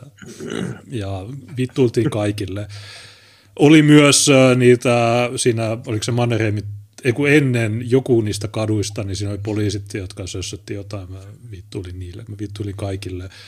Ja Tiina kysyi, että mikä tämä kansaismuseo on, ja Oula on puuttunut siihen. Että Tiina ei tiedä, mikä on kansaismuseo. Äh, ja vielä yksi juttu, niin niin, Hommaforum sanoi, että mä en koskaan kuvaa, mitä tapahtuu ennen pidätystä. Ja tämä on fake news, koska Hommaforumille sanoi, että ei ole videoita. On videoita, ja niitä videoita on näytetty oikeudessa asti, ja niillä on voitettu se niskoittelusyyte, tai se saatu kaadettua. Ne on näytetty oikeudessa asti. Niin mä tiedän, että Hommaforumille ne on liian pitkiä ja niin edelleen, mutta tuomari jakso katsoa silloin, oliko se joulukuun 18, 2019, niin me katsottiin se Helsingin käräjäoikeudessa Bitsutesta suoraan mun läppäriltä HDMI ja tuomari katsoi sen ja sanoi, että no, kysyi kytältä, no eihän, eihän tuossa lokkaa diskottele. Se kyttä sanoi, että no ei. Tuomari sanoi, okei, okay, syytä hylätty, kiitos, moi, hyvää joulua. Mutta joo, tämmöinen, äh, mulla oli tosi hauskaa itsenäisyyspäivänä kaikki kaikki äh, luuli, että mä oon, äh, en, mutta mun mielestä oli hyvä. Se oli vähän kylmä, mutta ei, me lähdettiin Oulusta, oli 25 astetta pakkasta. Helsingissä oli superlämmintä, alle 15. Äh, niin, äh, joo, se oli hyvä itsenäisyyspäivä ja tosiaan ei se, mäkin olin kuullut ton, että 500 soihtua, mutta oli siinä varmaan 50-100 sen päälle. Ja olihan siellä Ylekin marssimassa ja – kaikki muut, niin, niin. niin mulla oli okay, kyllä, vähemmän niin, ihmisiä, m- mutta... Hei, niin, mulla oli hyvä itsenäisyyspäivä viikonloppu siltä osin, että se on aina semmoinen ajanjakso, että on monta päivää putkeen liikkeessä, että meillä oli joukkomajoitus, missä mä olin, ja siis varsina ensimmäinen päivä oli lauantai, ja lauantaina oli tämä meidän makkaranpaistotilaisuus, tuli muuten aika hyvin kannattajakortteja, käytiin myös hyviä keskusteluja ihmisten kanssa, se oli hyvä reissu. Sen jälkeen, kun tuota, sinä oltiin ensin vietetty telttaa, joku oli tullut sanomaan, että millä luvalla te pidätte tässä telttaa, kaupungin luvalla. Aha, hmm. ja sitten lähdettiin nokkapystyssä pois. Onko no, kuitenkin. Do you have a license for that, for that sausage? Mutta jo Varisverkostokin kertoi, että sä saat kannattajakortteja vain, koska sä tarjot makkaraa. Kyllä. Sen jälkeen mentiin tuonne Malminkartanon kuntoportaat ylös, tehtiin siellä tuota, Suomi herää tämmöinen mainoskuva. Se, se oli ihan niin kuin, hyvä reissu, mitä se on 350 askelmaa, ihan semmoinen hyvä pikku kuntoilukin. Sen jälkeen keikalle ja keikan jälkeen sitten tuota, punkkaamaan ja sitten vajaan kuuden tunnin unilla ylös ja heti aamusta neljäksi tunniksi kamppallajitreeneihin. Sitten oli jo aika väsynyt sen jälkeen syömään, saunomaan, sitten illaksi tapaamaan kavereita. Meillä oli lopulta yhdessä yksiössä, niin oli muistaakseni seitsemän vai kahdeksan hengen koronalinkoja. Tuota, se, se, oli myös todella mukavaa. Näki paljon ihmisiä, joita ei sitten vuoden aikana välttämättä usein edes näe. Ja sitten oli tietenkin itsenäisyyspäivä ja kaikki ne ihmiset, joita tuli käteltyä ja kanssa tuli juteltua. Että se oli semmoinen tosi vauhdikas viikonloppu ja vilinää riitti. Joo, mä, aluksi mä sanoin, että no lähdekö mä tonne, mutta mm. me sitten saatiin kyyti sinne. Niin joo, se oli ihan... Meilläkin oli mukava majoitus. Mm. Se oli ihan hyvä paikka. Ää, joo, niin, mutta olisi tietysti hyvä, että olisi, mutta to, sekin oli silti näyttävä, vaikka se oli vain se 500-600 ihmistä. Että, ja kun ne väittää, että Antifan puolella 1500, niin ei mä ainakaan nähty semmoista määrää. Tiina, sähän laskit ne kaikki siinä Antifan tyypit, niin oliko niitä 1500? No, siinä oli 13 siinä ekassa pikamiekkarissa. Ja siinä Runeberin kadun risteyksessä, niin mä mie- laskelmoin sitä alueen kokoa, että millä ne oli jakautunut siinä. Ja mä laskin, että maksimissaan sä pystyisit ehkä mahduttaa 200 ihmistä sille pläntille, minkä ne siihen risteykseen, missä ne oli. Mutta... Jos niillä olisi ollut turvavälit. Niin, niin mutta koska ne ensinnäkään ei täyttänyt koko sitä aluetta, ja sitten siinä oli myöskin poliiseja ja kaikkia semmoisia hääräämässä, niin mä veikkaan, että se oli jotakin niin ehkä 100 ja 150 välillä, mitä siinä oli siinä Runeberin kadun risteys miekkarissa. Joo, mutta jos olisi ollut turvavälit, niin sitten olisi ollut 1500, niin kuin Taponen sanoi. Mutta joo, se, se hauska oli, tai se, se ihan ensimmäinen, tai olisi paljon muitakin siinä oli se yksi tyyppi, joka kuvaa sinne museovirastolle. Siinä oli 13 ihmistä, Tiina jauhotteli ne. Nämä, nämä, nämä niin maleksii kadun kulmissa huutamassa kuolemaan fasisteille. Sanoin, no, Tiina on ottanut rokotteet, niin miksi te haluatte, että se kuolee? Nämä ei, nämä ei kauhean ystävällisiä. Mm. Hyvin, epä, hyvin, hyvin epäkohteliaita ihmisiä nämä äh, niin sanotut itseään vastamielenostajiksi kutsuvat äh, hahmot. Äh, Okei, no oliko tämä itsenäisyyspäivää muita pointteja, mitä ei olla otettu? No, ensi vuonna varmaan uudestaan, ellei ole joku uusi kreikkalainen kirja. Kyllä. Ja ensi vuonna tulee jälleen Suomi herää ja tulee juuri silleen sopivasti, että ne, jotka haluaa osallistua molempiin kulkueisiin, niin mahtuvat sinne kyllä samaan kaupunkiin ja kannattaa tulla. Mutta mä joudun sen verran sanomaan, että tuota, mä oon ollut niin kauan aikaa neljän seinän sisällä, että mä todennäköisesti lopetan oman osuuteni lähetyksessä tähän, että meihin käymään vielä kävelyllä, koska mä lähden huomenna Mä lähden huomenna ajaa kohti pohjoista, joka tarkoittaa sitä, että mä olen varmaan sen rapean 10 tuntia, 11 tuntia putkeen auton kyydissä, että mä en silloinkaan oikein pääse minnekään ulos, niin nyt mulla on viimeinen ilta mahdollisuus tehdä sitä. No pysähdy täällä. Käyttää... Mä voisin melkein pysähtyäkin.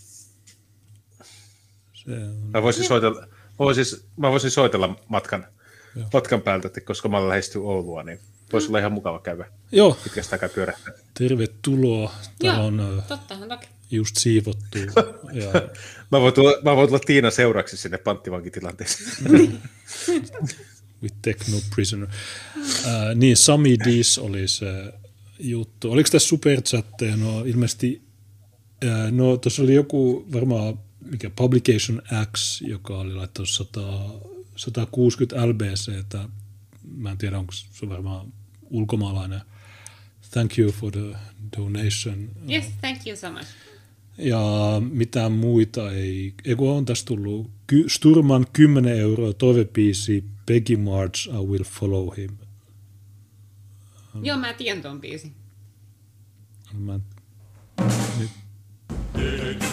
niitä on tämmöinen 60-luvun.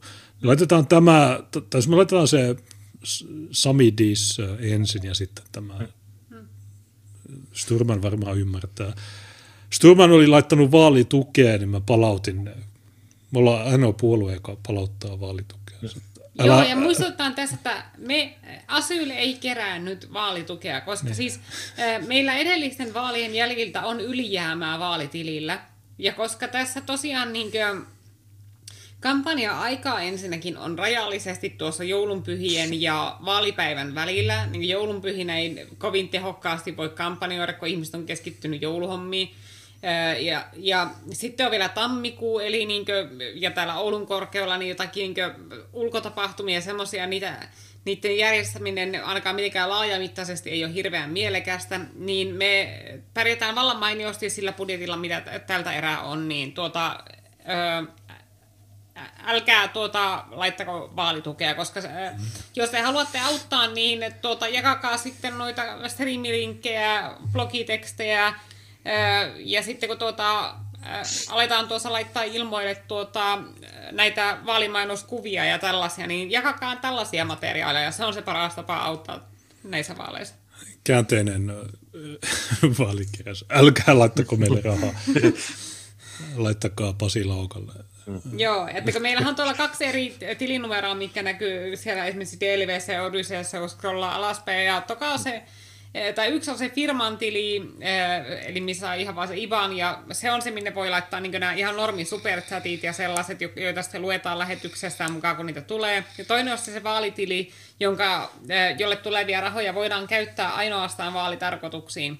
Ja tosiaan niin eh, se vaalitili on nyt toistaiseksi, että sinne ei, tai meidän kannattaisi varmaan varalta poistaa väliaikaisesti se vaalitilin numero tuolta, kun ka- kaikkia ihmisiä se viesti ei välttämättä ole niin. tavoittanut, että me ei nyt kerätä rahaa, niin ei tarvitse sitten enää palautella kun me ollaan jouduttu tosiaan muutamalle ihmiselle pallauttaa niiden lahjoituksia no, ja tässä on, että kun me kerätä nyt rahaa. Tässä on 500 niin- euroa vaalitukea, en mä halua.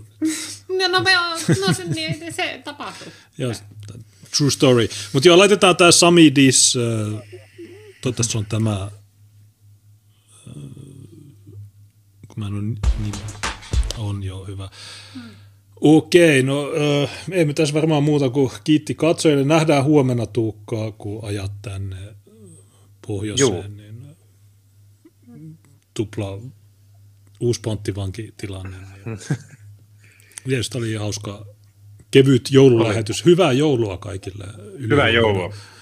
Meillä on ehkä VPF, ehkä Joo, kyllä ei, me varmasti tässä joulualla striimataan. Ei luvata mitään, mutta... No, kyllä mä uskoisin, että meillä on kuitenkin aika paljon sellaisia katsojia varmasti, niin kuin, jotka ja, joko esimerkiksi asuu yksin tai jolla sukulaiset on kaukana tai jolla ei ole tuota, sinänsä jouluksi mitään erityisempiä suunnitelmia, niin voisi sitä ainakin jonkun semmoisen lyhyen jouluillan striimistellä, että Jep. tuota niin kuin... Yes. Mutta ei mitään, mä lähden. Morjes. Moi. Jep, Moi kaikille. Moi. Äh, hyvää illan jatkoa ja niin edelleen. Moi. Ja niin hyvää joulua.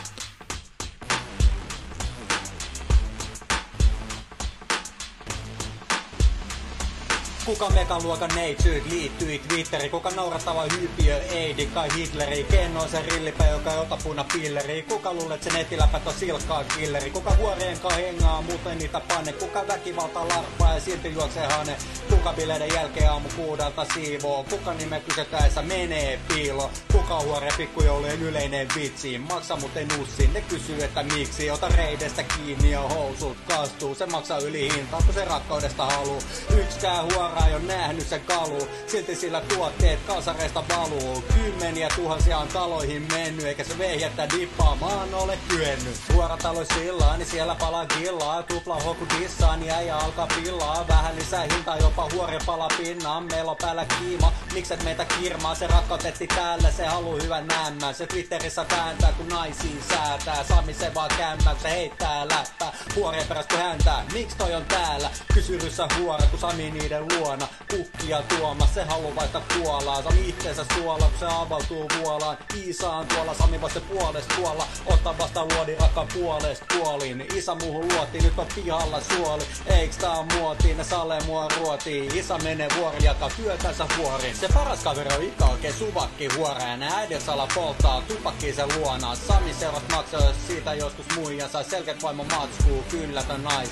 Ihanan persevä, söpöt kaiku karvat, hyvä palkkainen duuni, ei maistu karvaalt. Sami Pena ykkönen on melkein tyhjä tankoon. Tanko tippu rinnalle huorte sairaala kantoon. Sanni se jaksaa paina Alepassa hommiin. Joka kuukas tienaa Salekassa tonnin ja ne kyrkat menee suoraan huora talon lyhennyksiin. Joka ilta pääty silti nukkuu yksi. Mulla on luotettava lähde, jolta Samu infoni. Kiti IH, kun sä muotas infosit. Sami, miksi sä hilut? Sami, miksi et saa pillu? Et suora talo sohtarilla tarpeeksi hyvä kinkku. Tää herkkä tosi tarina, Sami muija koittaa hankkia. Lopeta sen narina, sano virkailija pankissa. Ota vähän pakkia, et voi saada lisää lainoja. Malti on valtio, älä pidä huori vankinas. Maksaa ne piuhat, maksaa ne nauhat. Samil tekee tiukka, mut se rakkaudesta jauhaa. Sami huori auttaa, se halu huori saunaa. Sami halus vauvan, Sami haluaa rauha, mut se te jännittää. Se menee aina kämmimään, huorat Sami lämmitä, tulee perseestä mämmiä. Sami koittaa nänniä, Sami aivan hämillä. Pakko vetää känniä, pakko vetää ränniä, tää tilanne stressaa. Sami vetää kelkkaa, ei paljon penkkaa, mut ymmärtää menkat. Ei nyt kulutus enkat, ei jäänyt vielä velkaa. Kyllä sä kehtaa, et sais olla senkaa. Street Fighter Sami laittaa natsit juoksee, sen jälkeen se juoksee huoraan luokse. Watch out bad boy, chill out good boy. Tässä ois Lego eli sun lempi toi. Kun Sami täytti 30 sai Star Wars lelun. Kunnon peli Jukko sillä somessa leijus. Ei oo yhtään säälittävää, jos ei mitään hävittävää. Pari tarha lasta senka leikki kävi tänään. Kun Sami saa rairas, ottaa käteen valon miekan ja huuta äitille. Loppulaatikosta hiekat, äiti tulee. Heitä vehkeestä lisää. Poika 30V ei oo muuttanut mihinkään. Hiekkatuotanto alkaa olemaan jo valtavaa. Poika vois muuttaa tätä vittuun vaan. Mut Sami se vaan leikkii, leikkii ja iloitsee. Ota lelut takavarikko menee elämä piloille.